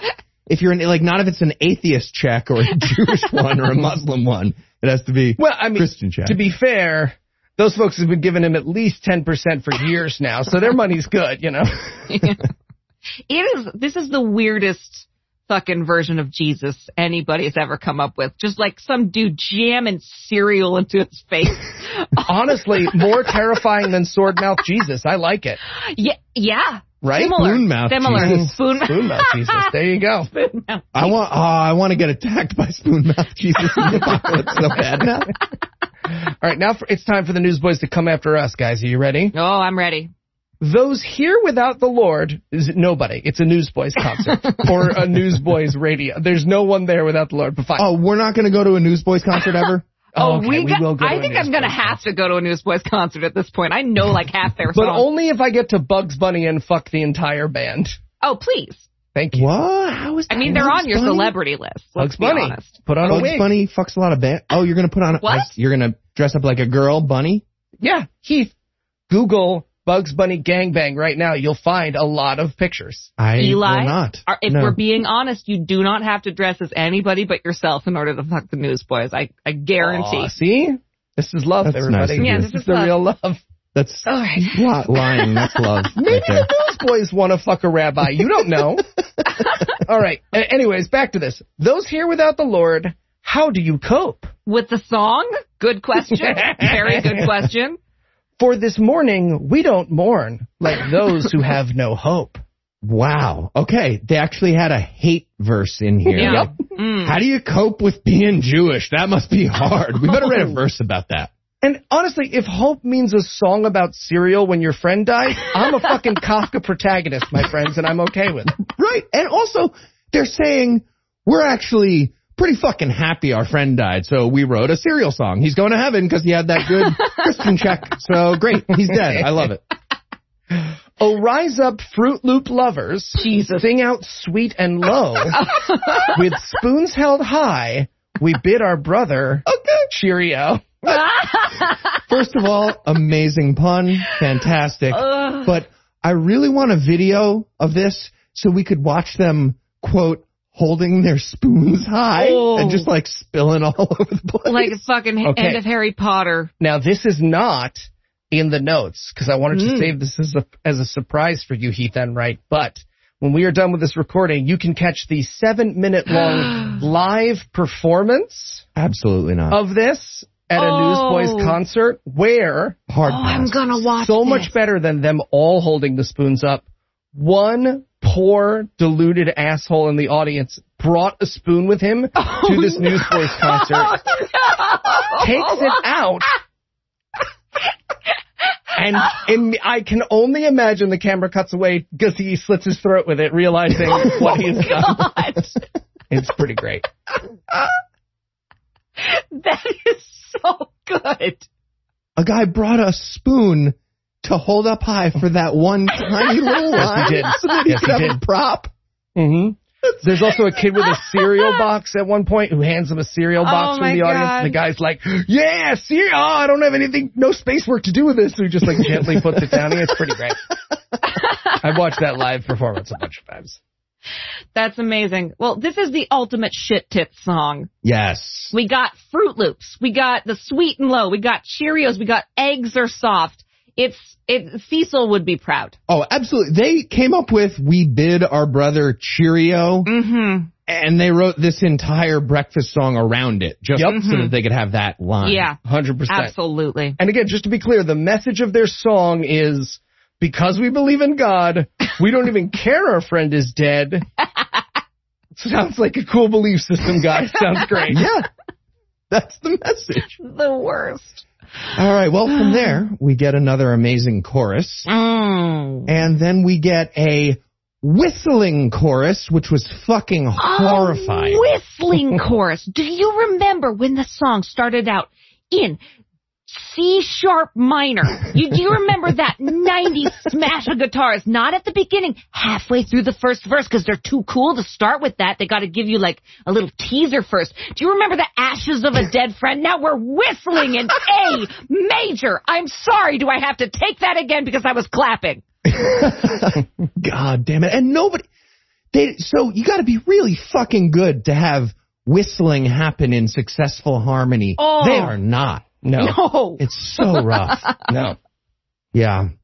And then after the whistling chorus, that's a real thing that happened. Mm-hmm. After that, we actually get a really interesting close. Mm. They repeat the original chorus again. Ooh. As it fades out. Oh. So, Anna, uh, musically speaking, how does that kind of ending add to the ah, artwork, in your opinion? Yes. The fade-out ending. I like to call that the parade ending. Like, the band is slowly walking away from you and off to have a cooler party somewhere else. But unlike the Beatles' Hey Jude or Prince's You Got the Look, I have never been happier I wasn't invited to this party. Yeah. Like, it, that's cool. You take your cereal and get out of my face. Prince and all the dead Beatles are furious about being involved in this segment right now. Yeah. And the live ones, too. Yeah, Paul's not happy either. Big right. listener. Loves our show. Big fan. All right, well, that's the fucking song. Oh, so yeah. Let's put it in context. If you were a D J at a party, mm. where does this fit on your playlist? What goes Ooh. Before and after Breakfast mm-hmm. by Newsboys? Ooh, okay. I'm going to say that the before is... I'm serious, you all have to leave now or I'm going to start playing the Newsboys over the loudspeaker. And my after would be the blissful silence of everyone being gone. Okay, Ooh, that's okay, a fun that's party. Great. Uh, see, mine is similar. I'd say this has the potential to be great for a really good I'm Breaking Up With You playlist. Mm, so you start yeah, with the okay. classic Big Girls Don't Cry by Fergie. Mm-hmm, perfect. If they don't get the hint... You scare them off with this monstrosity, and then if they still don't get the hint, follow that up with Somebody That I Used to Know by What's-His-Face. Yep, sure. Yeah. Love it. Yeah. Just holding up a giant boombox out somebody's window playing this song. Breakfast. Wow. All right. And uh, let's get an official rating from you guys, too. How many mm. stars out of ten are you giving this song? I'm going to go with as many as will fall out of the sky during the apocalypse here. That's accurate. Okay. See, see, as a budding connoisseur of Christian music, uh, I would say that this isn't that bad, actually. There there weren't many fake instruments in the background. You could tell they actually used a metronome when they recorded it, unlike a lot of the soundtracks of the movies you guys watch. And it only made my son cry once. Huh. Which is better than, you know, the Veggie Tales ever did. So, uh, okay. yeah, I'm going to say five out of ten. All right. So you want to leave the Newsboys with the breakfast, breakfast club clothes? Oh, go fuck yourself. No. I'm glad your friend died. mm. Okay. Guess we're not going to do that. Well, there's no way we're letting the Newsboys have the last word musically or otherwise. So we had our crack songstress put mm. together her own take on the subject mm-hmm. of breakfast evangelism. Anna? Yes, Heath? Would you care to hit it? Yes, I would, Heath. Yes, I would. Fantastic.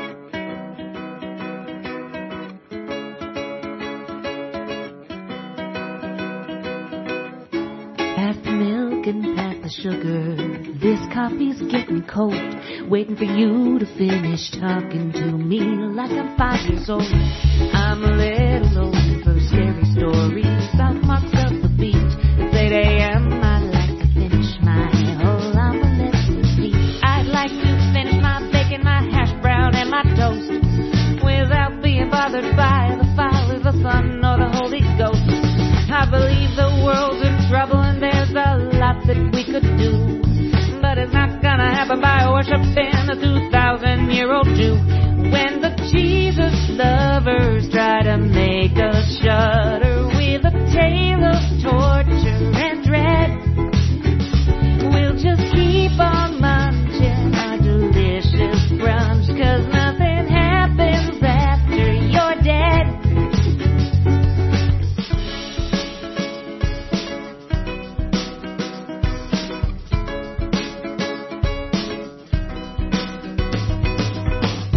Hold up a second, pass the orange juice. Gonna need me some fruit toast. The way you're horny for this execution's really kind of gross. I understand you think you're saving me from living my life in sin, and after I die you'll see me up in the sky for one final cosmic win. Can we talk about anything else besides your mission from Jesus to recruit troops? 'Cause if I have to hear much more of this, I'ma lose my fucking Fruit Loops. When the Jesus lovers try to make us shudder with a tale of torture and dread, we'll just keep on munching our delicious crunch, 'cause nothing happens after you're dead. When the Jesus lovers try to make us shudder with a tale of torture and dread, we'll just keep on munching our delicious lunch, 'cause nothing happens after you're dead. Nothing happens when the Jesus lovers try to make us shudder with a tale of torture and dread.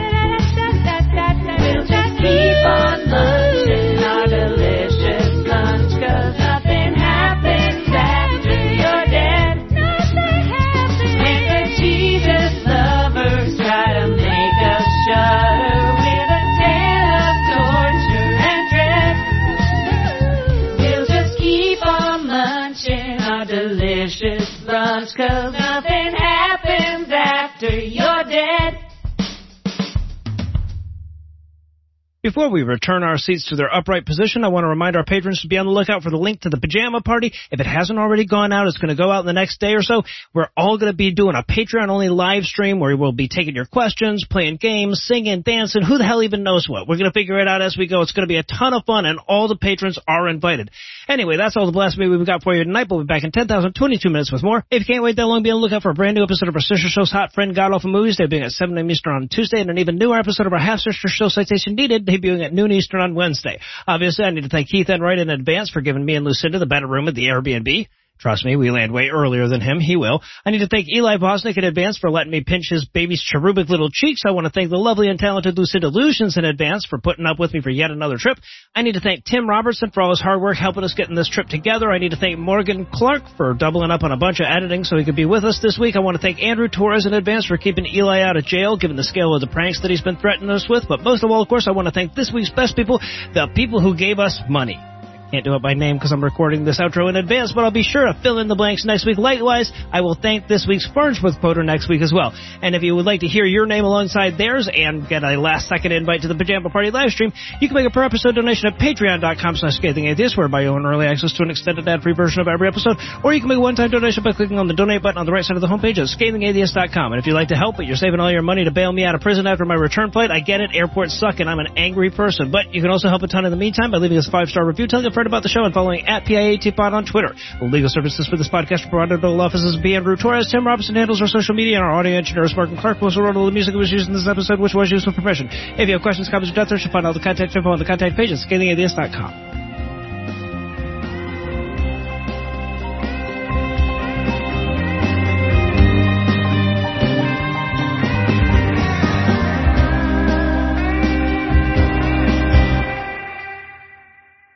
Okay, now I'm just picturing Judd Nelson flirting at Scotillion. Yep, that is an excellent image. Okay. The preceding podcast was a production of Puzzle and a Thunderstorm, L L C, copyright twenty twenty-one, all rights reserved. Warning, we haven't gotten any less vulgar since last week. This week's episode of The Scathing Atheist is brought to you by IPVanish and by the new pain reliever for Christians who tried to argue with a well-informed atheist, Tylenol Mighty. Tylenol Mighty, putting the Jesus back in anal Jesus. And now, The Scathing Atheist.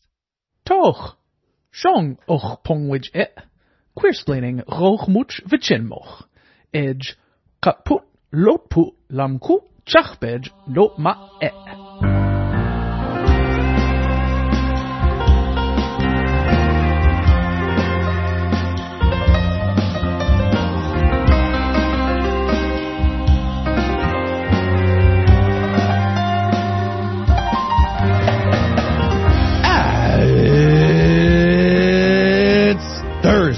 It's August twelfth, and it's National Middle Child Day. And uh, to celebrate, nobody cares about you. It, it hurts, but it's true. I'm No Illusions. I'm Eli Bosnick. I'm Heath Enright. And from Samuel Alito's, New Jersey, Cincinnati Red State, and Redtown Blue State, this is The Scathing Atheist. Oh, this week's episode, Christians continue their war against free not dying Jews. Jesus comes back to buy a motorcycle and then leaves again right away. And Don Ford will be here to ramp up the sexual tension once again. But first, the diatribe.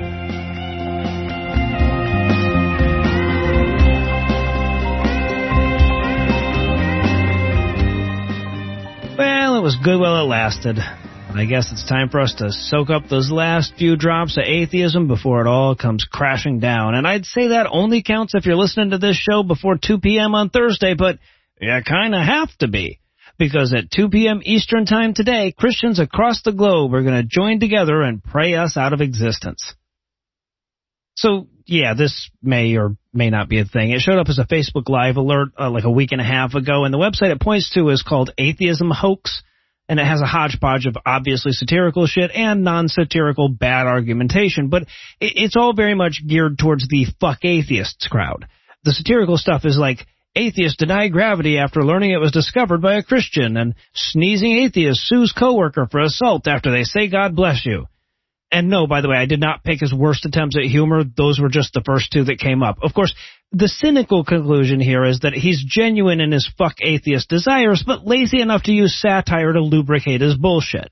It's a defense tactic in case he ever needs to back away from something he claimed without admitting that he was wrong. It was meant as satire, as a bad idea panacea in these guys' minds, but regardless of its origin or its intent, it's actually attracted an awful lot of genuine Christians who genuinely want to invoke God's magic to genuinely wipe us the fuck out. Because there's virtually nothing so blatantly awful that you'd look at it and go, not Christians. Now, the first takeaway from this to consider is what it says about society's prejudice against atheists. Facebook is a platform that will literally delete your comment if you spell out the Farnsworth quote because filthy monkey men could be a racial epithet. And yet their community standards have no issue at all with using their site to organize an attempted magical genocide if your target is atheists. I mean, I, I get they're doing this shit with bots, but I feel like a global prayer to end Judaism or a, a global prayer to end Hispanics would have gotten the boot. Of course, somebody did come up with a global middle finger to end Christianity and counterposted this shit, and that hasn't been taken down, so maybe I'm wrong, but I'm pretty sure I'm not. And if the blatant bigotry doesn't offend you, perhaps the redundancy will. Look, there's no fucking need to specifically pray atheists out of existence. Just pray for anything. If it works, you pretty much do away with atheism as a byproduct. Pray for an end to childhood cancer or a cure for blindness or a regrown limb on an amputee. If you can do that in a verifiable way, you'll get rid of almost all the atheists right away, and you get to cure childhood cancer or whatever. But beyond the bigotry of the bad strategy, it also inadvertently highlights just how wrong they are. Because if prayer worked, why wouldn't we have been prayed out of existence by now? Like, if you think about it, God not existing is the less embarrassing option for them at this point. Uh, the other possibility is that they're losing a fight to a significantly smaller group of people, even though their side has magic powers and our side doesn't. What kind of bumbling fucking idiot would their God have to be to fuck things up that bad? And don't get me wrong, the whole God is omnipotent, but he's a fucking nunce theory would explain a lot. We're talking about a guy who spent the first nine or ten books of his Bible trying to convince a small tribe of desert nomads that he existed and other gods didn't, and, with a few notable and temporary exceptions, failed. Or, or, or maybe God is omnipotent and he's smart, but they're such a bunch of fuck-ups that they never quite get the spell right. Right? Christians do love to talk about what a bunch of worthless, undeserving pieces of shit they are, and it's one of the few places where I can find common ground with them, to be honest with you. But even though that would explain a lot, too, oh, yeah, well, I'm inferior to you isn't much more of a burn than, oh, yeah, well, I'm deluded and demonstrably wrong, so I don't think they're going to use that one either. Now, in the interest of intellectual integrity, I should caveat all of this by reminding everybody that I'm recording this the day before the prayer to end atheism, so on the record, if me and all the other atheists disappear, die, or convert by two oh one p.m., or, sorry, it's going to take a while to do the prayer. I'll give God a minute to warm up. Let's say two thirty p.m. So if by two thirty p.m. all of the atheists stop existing, I disavow the preceding diatribe and every other defense of atheism I've ever put on the record. But something tells me you're not going to find any Christians willing to take the other side of that bet, though. They're talking about your Jesus. We interrupt this broadcast and bring you a special news bulletin. Joining me for headlines tonight are the lights and camera to my action, Heath Enright and Eli Bosnick. Fellas, are we ready to move to a visual medium or what? Uh, I'm, uh, I'm dancing. I'm dancing now. Everybody, uh, I'm doing a really cool dance. Said like a man who got his teeth back, no illusions. Some of us, some of us can't just put a little cream on something and then go back to our handsome selves. And just so it's clear, by the way, that was a reference to the Pajama Party live stream that we did for our listeners. Ooh. We were almost able to keep a camera focused for most of a live stream. I think we're ready to go. I think we're ready for it. Yeah, we're, we're, we're ready. And in our lead story tonight, religion ruins everything. Mm. Yes, it does. But you know what? Sometimes I worry we're being too hard on religion for the ruining of everything. Are we? You know, most of the time it's minor stuff, like eh, you know, little things, ru- ruining scientific progress, promoting bigotry, teaming up with the uh, supply-side economics people.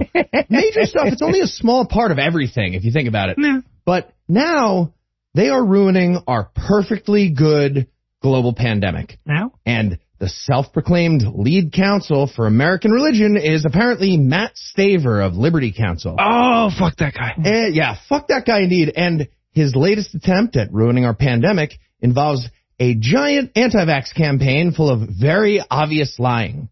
Also, according to Staver, vaccines are just like the Holocaust. Oh, there it is.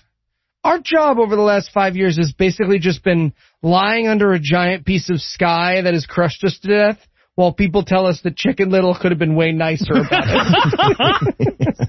So here's what we heard from Matt Staver most recently. And if you guys notice anything that's not just like the literal Holocaust, just go ahead and jump okay. in. Maybe we can right. parse yeah. it out. All right, you sure? I'll start with his recent blog post comparing vaccine requirements to the experiments of Doctor Mengele, the angel of death, oh, on ooh. prisoners at concentration camps. Okay, there were no blogs in the Holocaust. Am I good? Am okay. I starting? Okay, yeah, Jesus Christ. But they both have doctors, so it's pretty much the same thing. That's yep. true. Yeah, so a few days after Blogacost. Sorry. Yep, I, I figured you might that was shout out Blogacost right going there. Back yep. for. Cool. So a few days after that post, Staver joined David Brody, some fucking Christian asshole, on his very real television show on the Real America's Voice Network. So, you know, real right there in the title. Yeah, it's real. No, it's yeah, legit. It sounds real to me. Mm-hmm. And they talked about how vaccine regulations are a violation of federal law. Why? Great question. According to Brody, quote, so why? Well, because it would violate a little thing called the Nuremberg Code. That's a, it's a little thing in his head. The code is mentioned on the F D A website, not Pizzagate dot com or Conspiracy dot net. The Nuremberg Code emphasizes that people cannot be forced to take experimental drugs without their full consent, end quote. I did think it was weird that I just woke up with that nurse practitioner plugging Moderna into my mm-hmm. arm, so mm-hmm. now that he mentions it, yeah. leave it to Matt fucking Staver to have me mentally adding unfortunately to clauses from the fucking Nuremberg Code, right? Nuremberg Code, yeah. Insane. So, from there, Staver decided to bring up the VAERS log mm-hmm. that's used by the C D C. That's the Vaccine Adverse Event Reporting System. And Staver claims the COVID vaccine is responsible for about half a million adverse reactions, including tens of thousands of people being hospitalized and about twelve thousand fatalities. And um, I guess when you add all that up, uh, it's about the amount of death from the Holocaust. Also, the Verslog, it's just people fucking naming stuff. Yep. It's not vetted. People get a vaccine, and then somewhere later, anywhere in the time dimension, they get sick, and they go on the Verslog, and they're like, I had an adverse reaction to the vaccine. Right. And that's if that's true, right? right? The yeah. Verslog is famously overrun by trolls, spies, and liar like Matt Staver. It's like saying your source for election information is Facebook. You know what? Never oh, mind. Yeah. Never mind. Okay. And it continues. Staver just recently put out a six-part anti-vaxxer podcast series, along with Doctor Asterisk Peter McCullough. Asterisk, technically a doctor, but highly discredited. And according to technically Doctor McCullough, the American vaccination program is, quote, propagandized bioterrorism by injection, which is kind of interesting because lots of sane people are calling anti-vaxxers propagandized bioterrorists by refusal of injection and mm-hmm. then plaguing in public. Yeah. And yep. just for the record, Baylor University's Medical Center is currently suing McCullough for saying the name of their institution anywhere near his name or anywhere near his ideas. They have an official separation agreement with that guy that says he is not allowed to claim any affiliation with their real medicine thing. Right. Yeah, a few of my exes have done the same thing. I get it. Right. It's just boilerplate. Yeah, so Doctor McCullough, like, he is from Pizzagate dot com and Conspiracy dot net. That's sure the funny is. fucking thing. He sure is. Yep. Okay. All that is terrible. But most importantly, Matt Staver spells his name with one T. So fuck you. Absolutely. Fuck you. No, so I always assumed that this was like the Baylor thing. Like, he, he's such a disgrace that one-fourth of his first name sued to not be associated with him or something. It was like that. And next up in headlines, we have some very exciting news. If you're one of those people who's getting a little impatient, waiting for the second coming of Jesus Christ of Nazareth. And it comes from an attorney and board-certified prophet. What? What board? Go fuck yourself. His name is Manuel Johnson of Mega Praise Ministries. They're uh, they're actually a pretty solid ministry. I mean, they're no giga-praise ministries, well, but, you know, orders of magnitude better than kilopraise. Oh, ministries. Yeah, absolutely. Well, here's the big news. Jesus is back. He's sharing a, a, a payment plan for a motorcycle with Manuel Johnson, and mm-hmm. Johnson has a painting to prove it. What? Because, you know, they say paintings are get the fuck out, so he's proven it. Oh, it's, uh, circling back, I want to be super clear with everybody. Um. Hedda Praise Ministries is not part of the unit prefix thing. They're just child molesters, right? Yeah, they're not. That's a, an important note. And they prefer the Catholic Church. Yes, they, like they, they have their own name, yeah. All right, so here's the story from Johnson. This happened to him last week, so uh, kind of the opposite of prophecy. Really? Think about it. That time's tricky, I get it. According to Johnson, he was up on a mountain somewhere, and here's what happened. Quote, the voice comes. He says, my son, go get our bike. Go get our bike, not your bike. So it wasn't just about me. I just broke down. Just broke down right there at the foot of the mountain. Go get our bike. Go get our bike. Yes. And when the Lord directed me to the bike, there was a B M W. He, he was there for the whole process of purchasing it. Oh, and when when he rode up, When he rode on that bike with me, oh, my God, that was a greater opportunity than my visitations to heaven. End of quote. Jesus told me to buy this motorcycle. That is my favorite example of committing to the lie you told your spouse since the virgin birth. Okay. He says that God was there the whole time. Do you think he, like, shopped? Like, he's walking around, and he's like, oh, yeah, Yamaha. No, no, God wants a Harley. Oh, oh, wow, those prices are high. God will settle for a B M W. No, God does not want the extended warranty. Don't pitch God on the extended warranty. Yeah. God's not a patriot, doesn't buy American. Boo. So few important takeaways here besides the fact that God is not a patriot from America. First of all, Jesus can't, can't just create a motorcycle. Right. Like, no. He goes to the motorcycle store and haggles the price just like everyone else. Looks at his financing options. Checks his financing. And he kind of needs a buddy to go well, with right. him to the store for confidence. Clearly he needs a co-signer. Yeah. But if you think this is just a giant lie because Johnson has to tell a new story each time he goes on one of these stupid fucking shows, uh, go fuck yourself. There's a painting. Some random guy in Florida got in touch with Johnson and said, hey, just uh, nothing. I have a painting for you in case you have to prove a story about Jesus riding on the back of your sweet B M W motorcycle. I'd like to give you this painting. And Johnson was like, wow, that's actually super convenient right now. I will use that for my dumb interview next week. Okay. Podcast listener, Heath has included a picture of this. Let's go ahead and call it a painting in our notes. And if the artist of this painting wasn't going veer, veer the entire time he painted it, I will eat my own balls.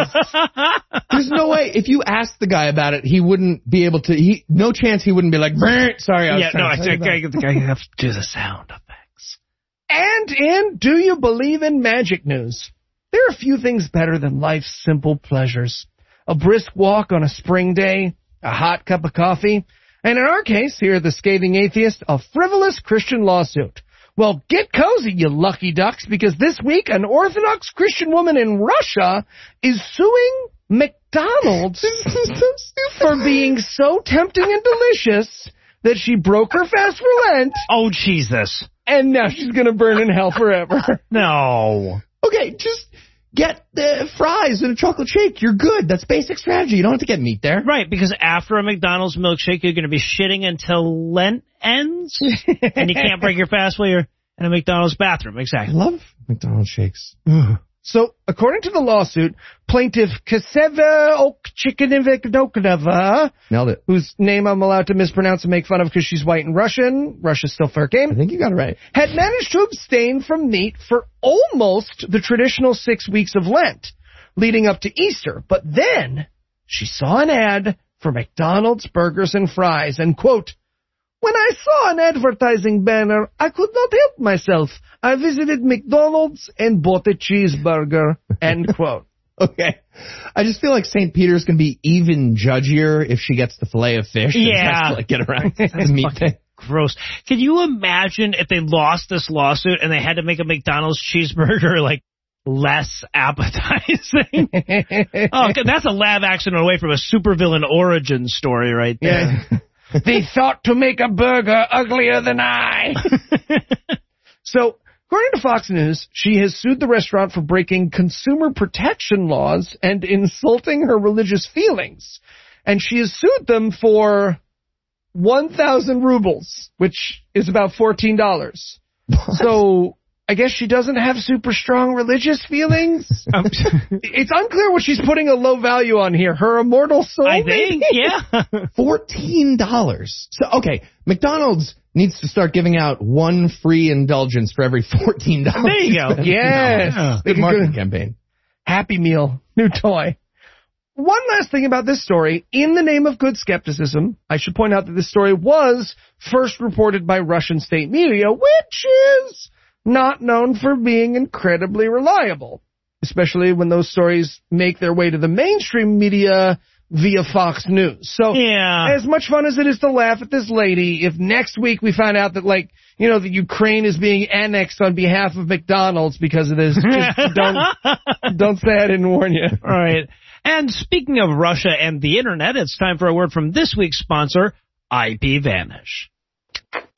And so I said, I'm sorry, I thought this was supposed to be a vampire-themed party. Yeah, yeah, yeah, I, I get where you're coming from, but I also definitely would have called the cops. See, that's what they said.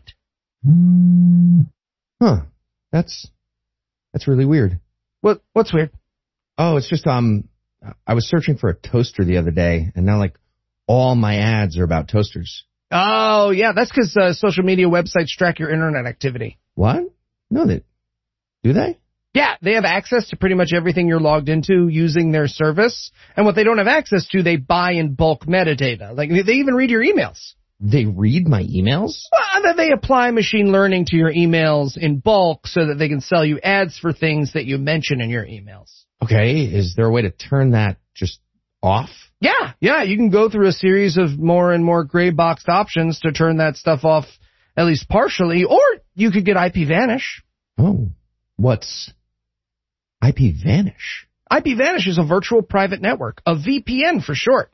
A V P N is an important tool that helps you safely browse the internet. You can use your V P N on your computers, tablets, phone, even things like your Fire Stick when you're streaming media. When you use a V P N, all your data is encrypted. What you're reading, what you're searching, what you're watching, whatever it is you're doing.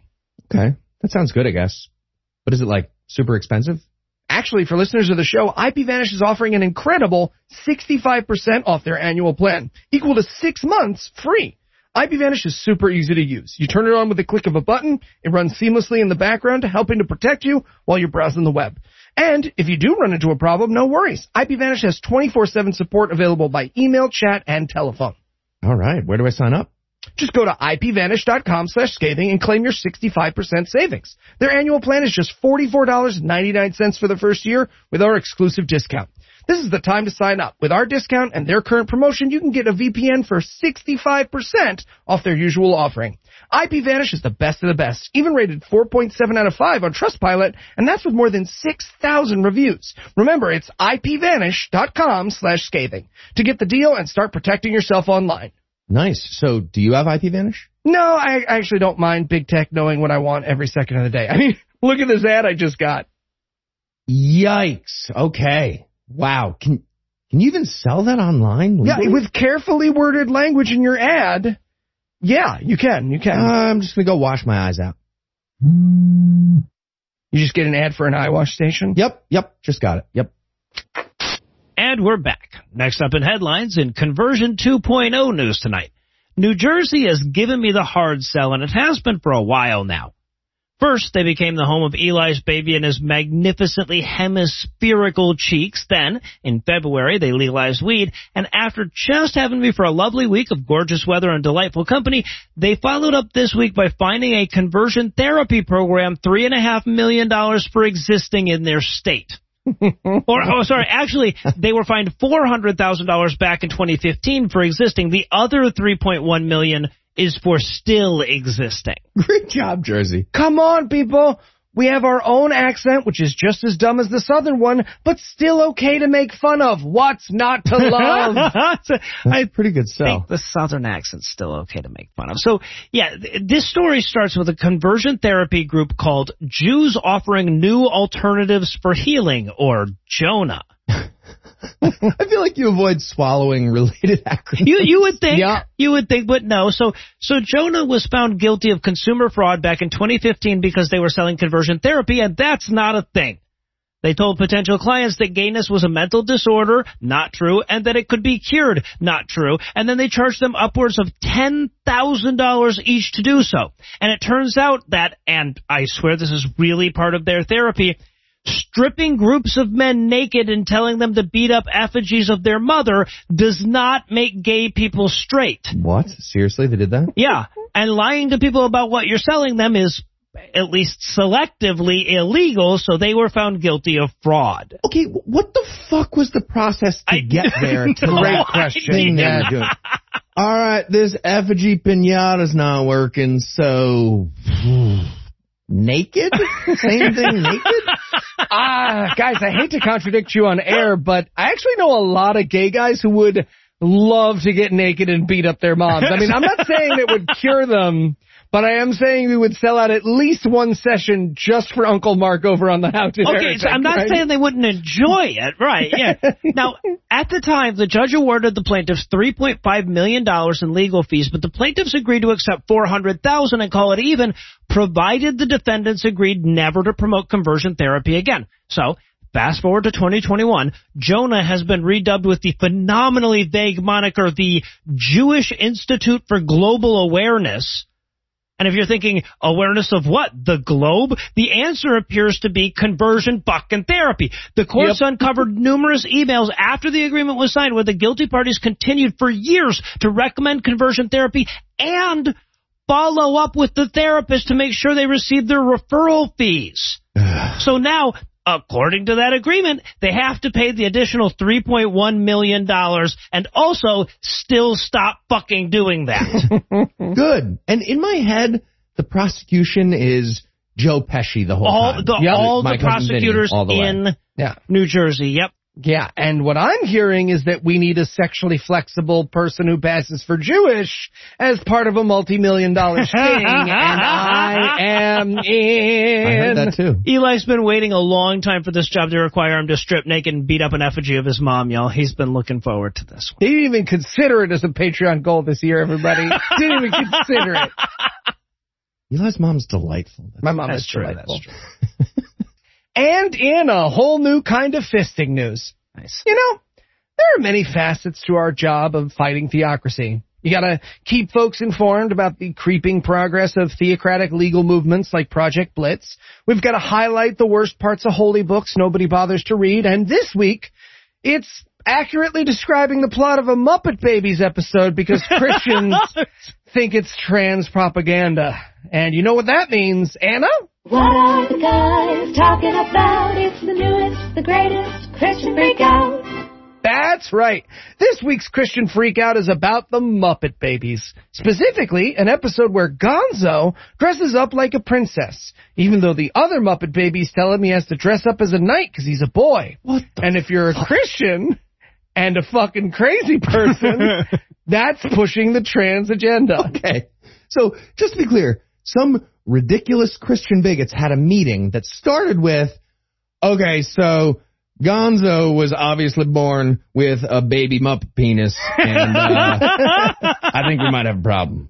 Okay, so before we get to the nutbags and the fun, I just want to take a second to clarify that Gonzo is not actually non-binary or trans now or in the episode. And look, I'm not just saying that because it would conflict with the Muppet Babies fan fiction that I've already written. Like a lot. You've yeah, exactly. Lot. But it's not because of that. That is besides the point.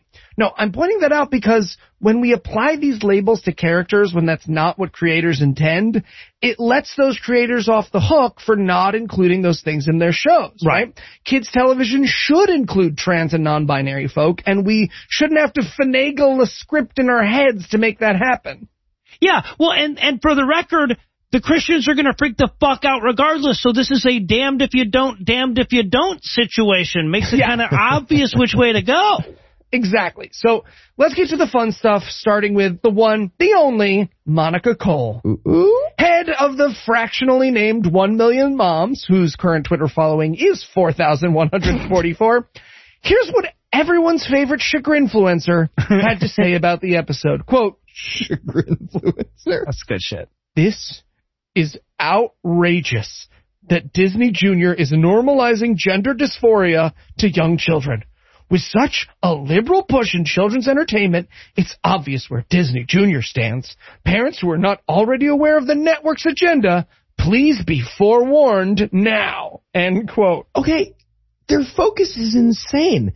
If you want to complain about Gonzo being inappropriate for kids, maybe mention that his face is literally made of a cock and balls, and that's it. There you go. I mean, that's also dumb, but way less dumb. Like, if Joe Camel is part of a Happy Meal, it's the giant penis face and the cigarettes for kids that's the problem. And they're just like, he's got a pink stripe on his shirt. What the fuck? Yeah. Love a good Christian freak out, even when the inclusivity they're freaking out about is in their heads. That said, if someone could let it slip to Monica Cole and the folks at O A N that Steven Universe exists, we would really appreciate it for the job security. Oh, yeah. Everybody just, you know, slide that under the door. And finally tonight, in wholly owned subsidiary news, the only thing more fun than watching an overtly religious theme park benefiting from blatantly prejudicial tax credits of dubious legality die is watching it die slowly. And that's why I'm thrilled to add yet another chapter to the slow and painful demise of the Holy Land Experience theme park in Orlando. This is the best. Yeah. So good. So, well, you reorient yourself from thinking this story was going to be about Ken Ham's Ark Encounter theme park. I did think that, and I was so mad. Right, and and while you recover from the sudden knowledge that you're aware of multiple overtly religious theme parks benefiting from blatantly prejudicial tax credits of dubious legality, I'll let you know that the Holy Land Experience has a new owner after Trinity Broadcasting sold it for five million dollars less than they paid for it in two thousand seven. That's amazing. So they literally paid someone more than five million dollars to throw out their stupid fucking Bible garbage. Yep. That's what happened. That's just math. That's literally what happened. No, it's closer to six and a half when you account for inflation, yeah. Yeah, and got them one day closer to the day the price goes low enough that they sell it to us for our anti-biblical theme park. I think we're going to do pretty well. I think it's going to be pretty awesome. So pin the cross on the Jesus. I, I don't want to spoil it. Yeah, I don't want to spoil it. A lot of cool stuff. So the park, which desperately wants for attention within the shadow of Disney World, was originally opened in two thousand one and started losing money right away. Its main attractions were Bible-themed museums and live reenactments of, let's face it, the least interesting Bible stories to reenact.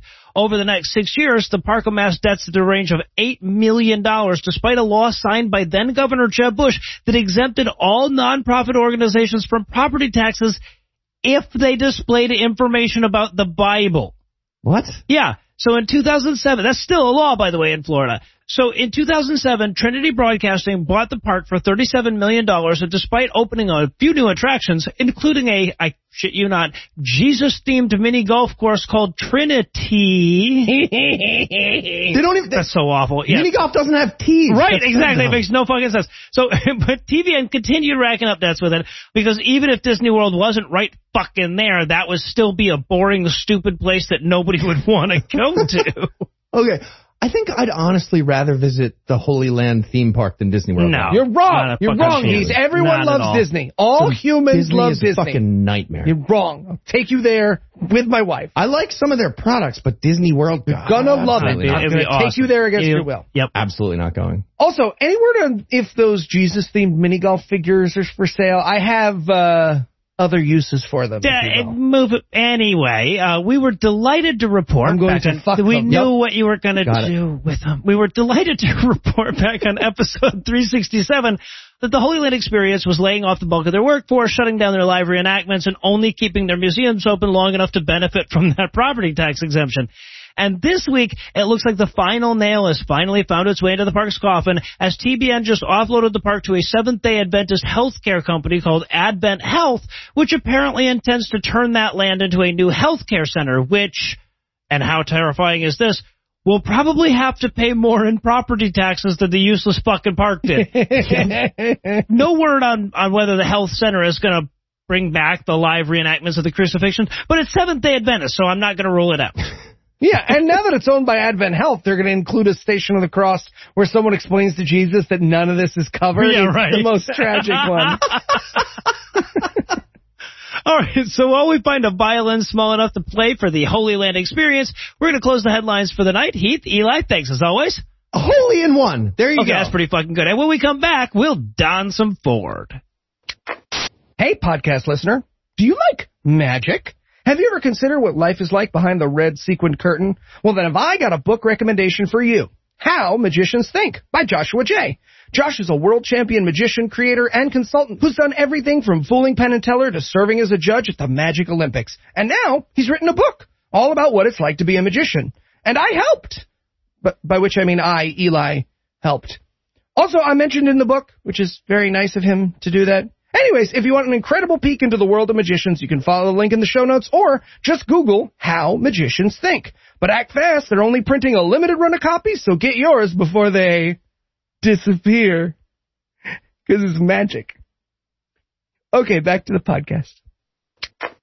So, you guys wanted to see me? Yeah, Don, thanks for coming in early. Um, so you know we're recording this Bible Peace Theater as a get-ahead, right? Oh, yeah, you guys are doing like a break vacation thing, right? Yeah, so Heath has a little bit of a, a problem when it comes to get-aheads. If you don't mention it, he's fine. But if he's thinking about the fact that it's a get-ahead, he gets a little into his own skull, and he gets super topical in his humor. Oh, come on, Eli. I'm sure he'll be fine. Hey, guys, what's up? Who's going to be fine? What are you talking about? Nobody will be fine. Uh, Kang the Conqueror. Don is worried he won't be a good villain because he's so integral to a bunch of early comics that don't really apply to a post-Endgame Marvel Cinematic oh. Universe. Okay. Uh, no, no. These guys are worried that if you know that this record is a get-ahead, what? Wait, wait, wait, gonna get all wait, wait, wait. This is a fucking get-ahead? Yeah. Kang the... Yep. Yeah, it's a get-ahead. Ah. See? He's fine. Now, why don't you guys do a little banter before Noah comes in and it starts the segment? Okay, uh, sure. So, Keith, I was... July twenty-first is today. Today is July twenty-first. God damn it, Don. Don. Okay, okay, that one's my bad. So, where were we? July twenty-first, Cincinnati, Ohio's setting no, of me. In, in the Bible. Where were we in the Bible? Yeah, we, we were still in Second Samuel. Absalom had murdered his brother for raping his sister. Yeah, we learned that a lot of our listeners like Supernatural. So many! Oh, I even got a death threat. So, yeah, so Absalom is still mad that his dad was mad at him and plots to turn the people of Jerusalem against his father. Hi, welcome to Jerusalem. I'm the king's son, Absalom. Oh, um, hello. So, so what brings you to town? Yeah, so I'm here to see the king about a land dispute, and I'm hoping that oh, maybe... Oh, the uh, king, yes, he's such a jerk. Such a jerk. Let me tell you, I, I mean, if I were the king, I would totally be on your side, but mm. just so you know, he's probably not going to be on your side. Right, but you haven't even heard my dispute yet, so... Right. But, well, but you have a great face. You know, I just, I trust your face. Huh. If I were king, you would get whatever you wanted. Based just on your face. Just on my face. I mean, I do have a great face, so see? That tracks, I guess. Weird. So so Absalom does this for forty years, and after forty years... I'm sorry, wait, he does this for forty years? Yeah, man, I I, I guess he just goes around... forty every... years from today is July twenty-first, twenty sixty-one. Seriously? That would be the date. Sorry, sorry, I remember I remember right. It in my head. Yep, right. So get ahead. So, so forty years later, he finally tries to take over. King David, Absalom is coming to take the city. Mm, and he is... Uh, your son, man, come on. Right, yes, that is bad. Anyway, uh, let's gather up all the men and get out of here. Huh? Uh, what about your concubines? Eh, we can leave them in the house, right? What's the worst that could happen? Uh, I mean, it's the Bible, and one concubine has already been cut into pieces already. David! Hushai! What up? Feel like we should talk about the concubines, but no, no, no, it's fine. Hushai, uh, Hushai, this is Joab. Joab, this is Hushai. He's my most hey. loyal servant. I'm standing right here. Look, look, Hushai, I know what you're here to say, but you can't come with me. You'd be a huge burden, and everyone hates you. Oh, cool. Cool, cool, cool. Yeah, uh, great intro. Thanks for that. Uh, no, I was actually going to offer to stay here and spy for you. Oh, you were. Yeah, yeah, I was. Uh, but then you insulted me and called me a huge burden as my introduction. I kinda, did, yeah. No, oh, but uh, hey, that's a great idea. You be a spy for me and let me know everything that's going on with uh, Shamalam. Absalom. Exactly, him, my son. Okay.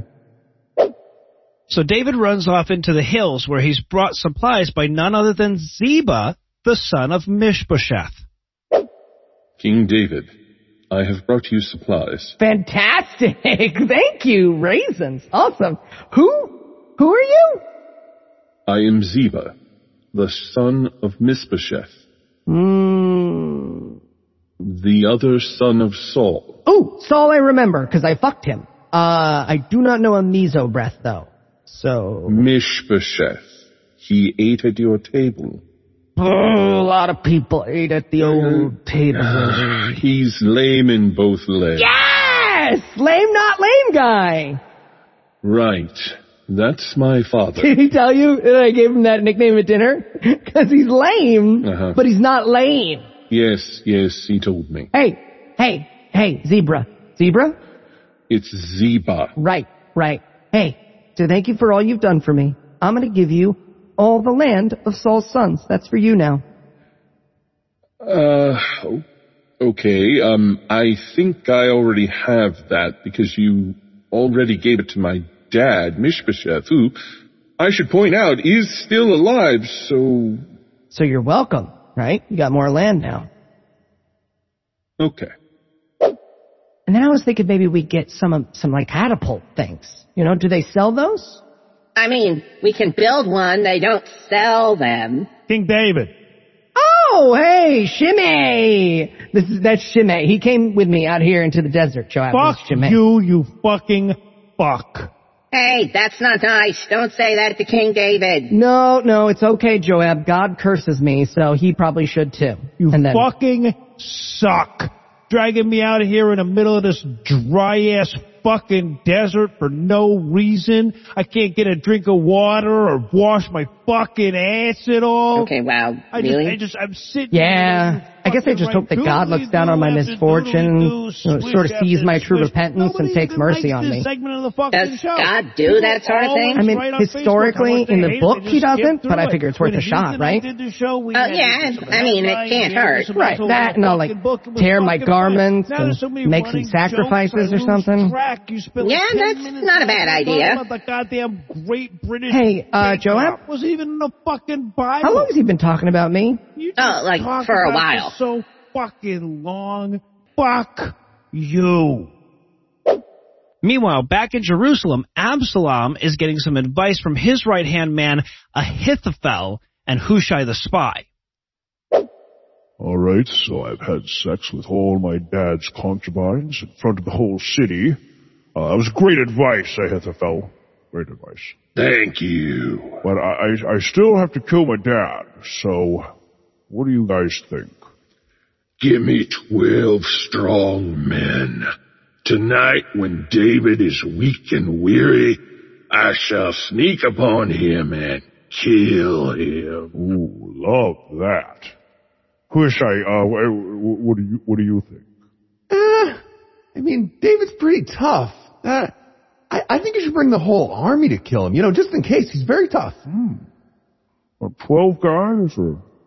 Or a whole army? I, I feel like I gotta go with the whole army, you know, just to be safe. Yeah, uh, right. Uh, Absalom, quick thing, if, uh, if you don't take my advice, I'm gonna go hang myself. Wow. Yikes. Seems like a very severe overreaction wow. to what just happened. Well, I will. You gonna do my plan? Um, no.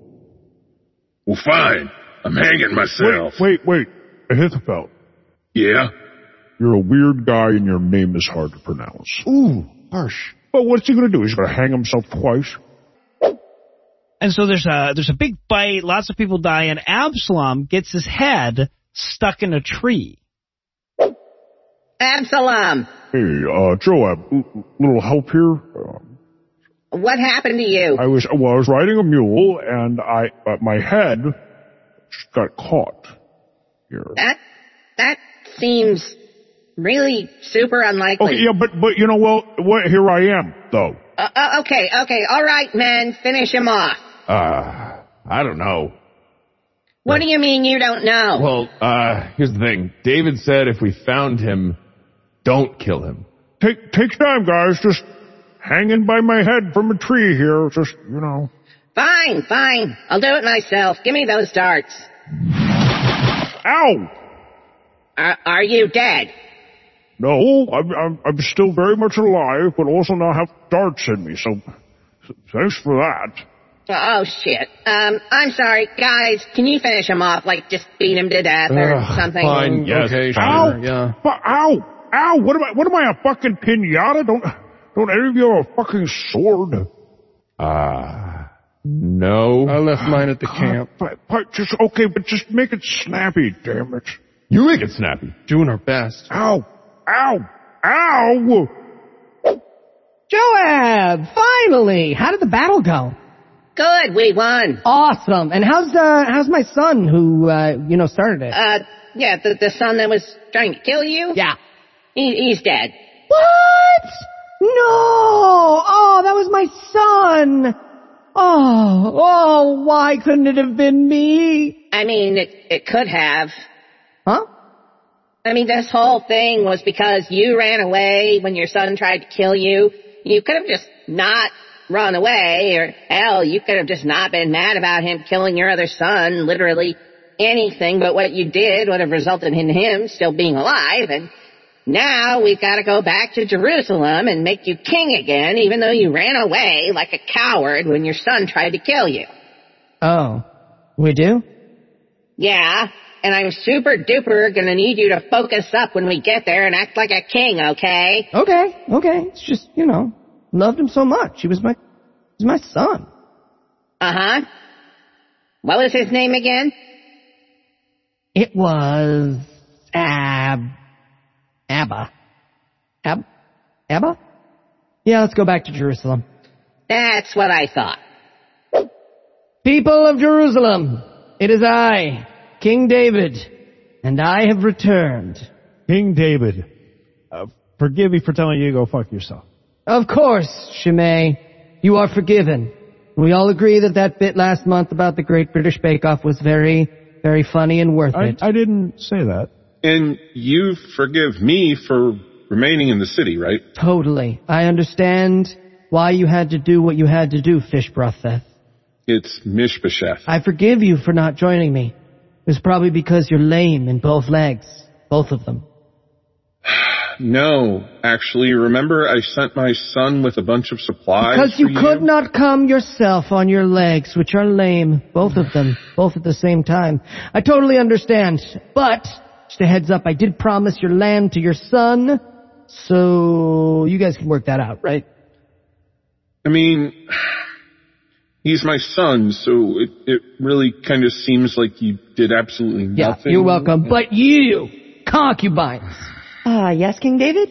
You guys got raped by my son, and that I do not forgive. So as punishment, what? I will never, ever fuck you guys again. You, you still get to live in the palace and have nice things, but no more King David dick for you guys. Oh, what a terrible punishment. Please don't not let us have sex with you, King yeah, David. Well, you should have thought of that before my son raped you. I'm King David. So with his house all sorted out, David just needs to fight off all the people who are still mad because he ran away from the city. Chief among them is Sheba, who says David sucks a dick, blows a trumpet, and then runs away. Okay, men of Israel, you heard Noah's intro. Sheba has been talking a ton of shit, so we gotta go kill him. Amasa, did you gather all the men that I asked you to three days ago? Ooh, uh, yeah, Joab, uh, about that. I feel like that's not really in my... purview? You know what I'm saying? It's not in your purview? No, it's not my purview. Okay, why didn't you say something when I asked you? Well, we never confirmed by email, so... Right, but we talked in person. Well, I'm thinking maybe I could delegate this in a uh, managerial capacity to Abishai. Have you read Who Moved My Cheese by any chance? In a managerial capacity. Yep, managerial. Okay, cool. Yeah, yeah. Uh, hey, Amasa, can I speak to you over here real quick? Over here? Yeah. Uh, what's up? I liked your beard. Nice. Do you put oil in no, this? No, uh, just shampoo and conditioner, actually. Oh, cool, cool. Stab you! Oh! Ah! Oh. I have feedback on the company culture. Douchebag. I read an email. People of the city of Abo, prepare to be sieged! Wait, wait, don't siege us. What do you want? The traitor Sheba dwells within your walls. We shall fight to the last man to bring him to justice. Okay, you don't have to do all that. Look here. There, see? Sheba's dead. All good. No need to invade. Wow. That was easy. Yep. All you had to do was ask. Had to do was ask. All right. Lesson learned. But just as soon as the last of David's enemies is dead, God creates a famine over the land, so he goes to talk to God about it. Hi, uh, God? Yes, David. I can't help but notice there's a bit of famine on the land. Uh, what, what's up with that? Yes, I am mad at Saul for killing the Gibeonites. Oh, wow. That was like a while ago. Like, that was the, that was the last book of the Bible. Still, it's, you know, it's, it's been like really bothering me and I just needed to get it out there. Okay. Uh, well, I could go talk to the Gibeons and see what I can do to make amends. Would that make you happy? Maybe. Maybe? I don't, I, I don't know if it'll make me happy. You know, I hate to say this. You, you were more likable when we were doing your voice as Donald Trump. Right? Gibeons, thank you for coming. So I'm King David. God is mad that Saul killed you guys, like, eighty years ago, so how can I make it better? Well, they're Gibeons. Are you a good person?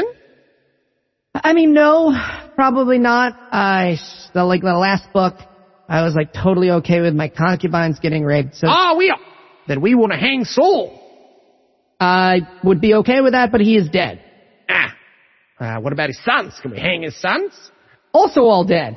Uh, I can give you two son-in-laws and three grandsons. Do you wanna, do you wanna hang them? yeah, yeah, we'll hang in. Yeah, deal, deal, deal. And you can fuck Don Ford, Voices of Fantasy and Adventure, if you want to. Hey! Eh, we're good. Oh, oh, you too, Gibbions? I would totally fuck you, Don. Thank, thank you. July twenty-first. Okay. So David returns to God to see if he's all good, uh, but God has even more demands. Okay, uh, God, you there? Big guy? Yes. So I let the Gibeons hang Saul's sons-ish. Are, are we good now? No. I want you to do a census. Sorry, you want me to do a census? Like, like where I count everyone? Yes. Okay, done. A census?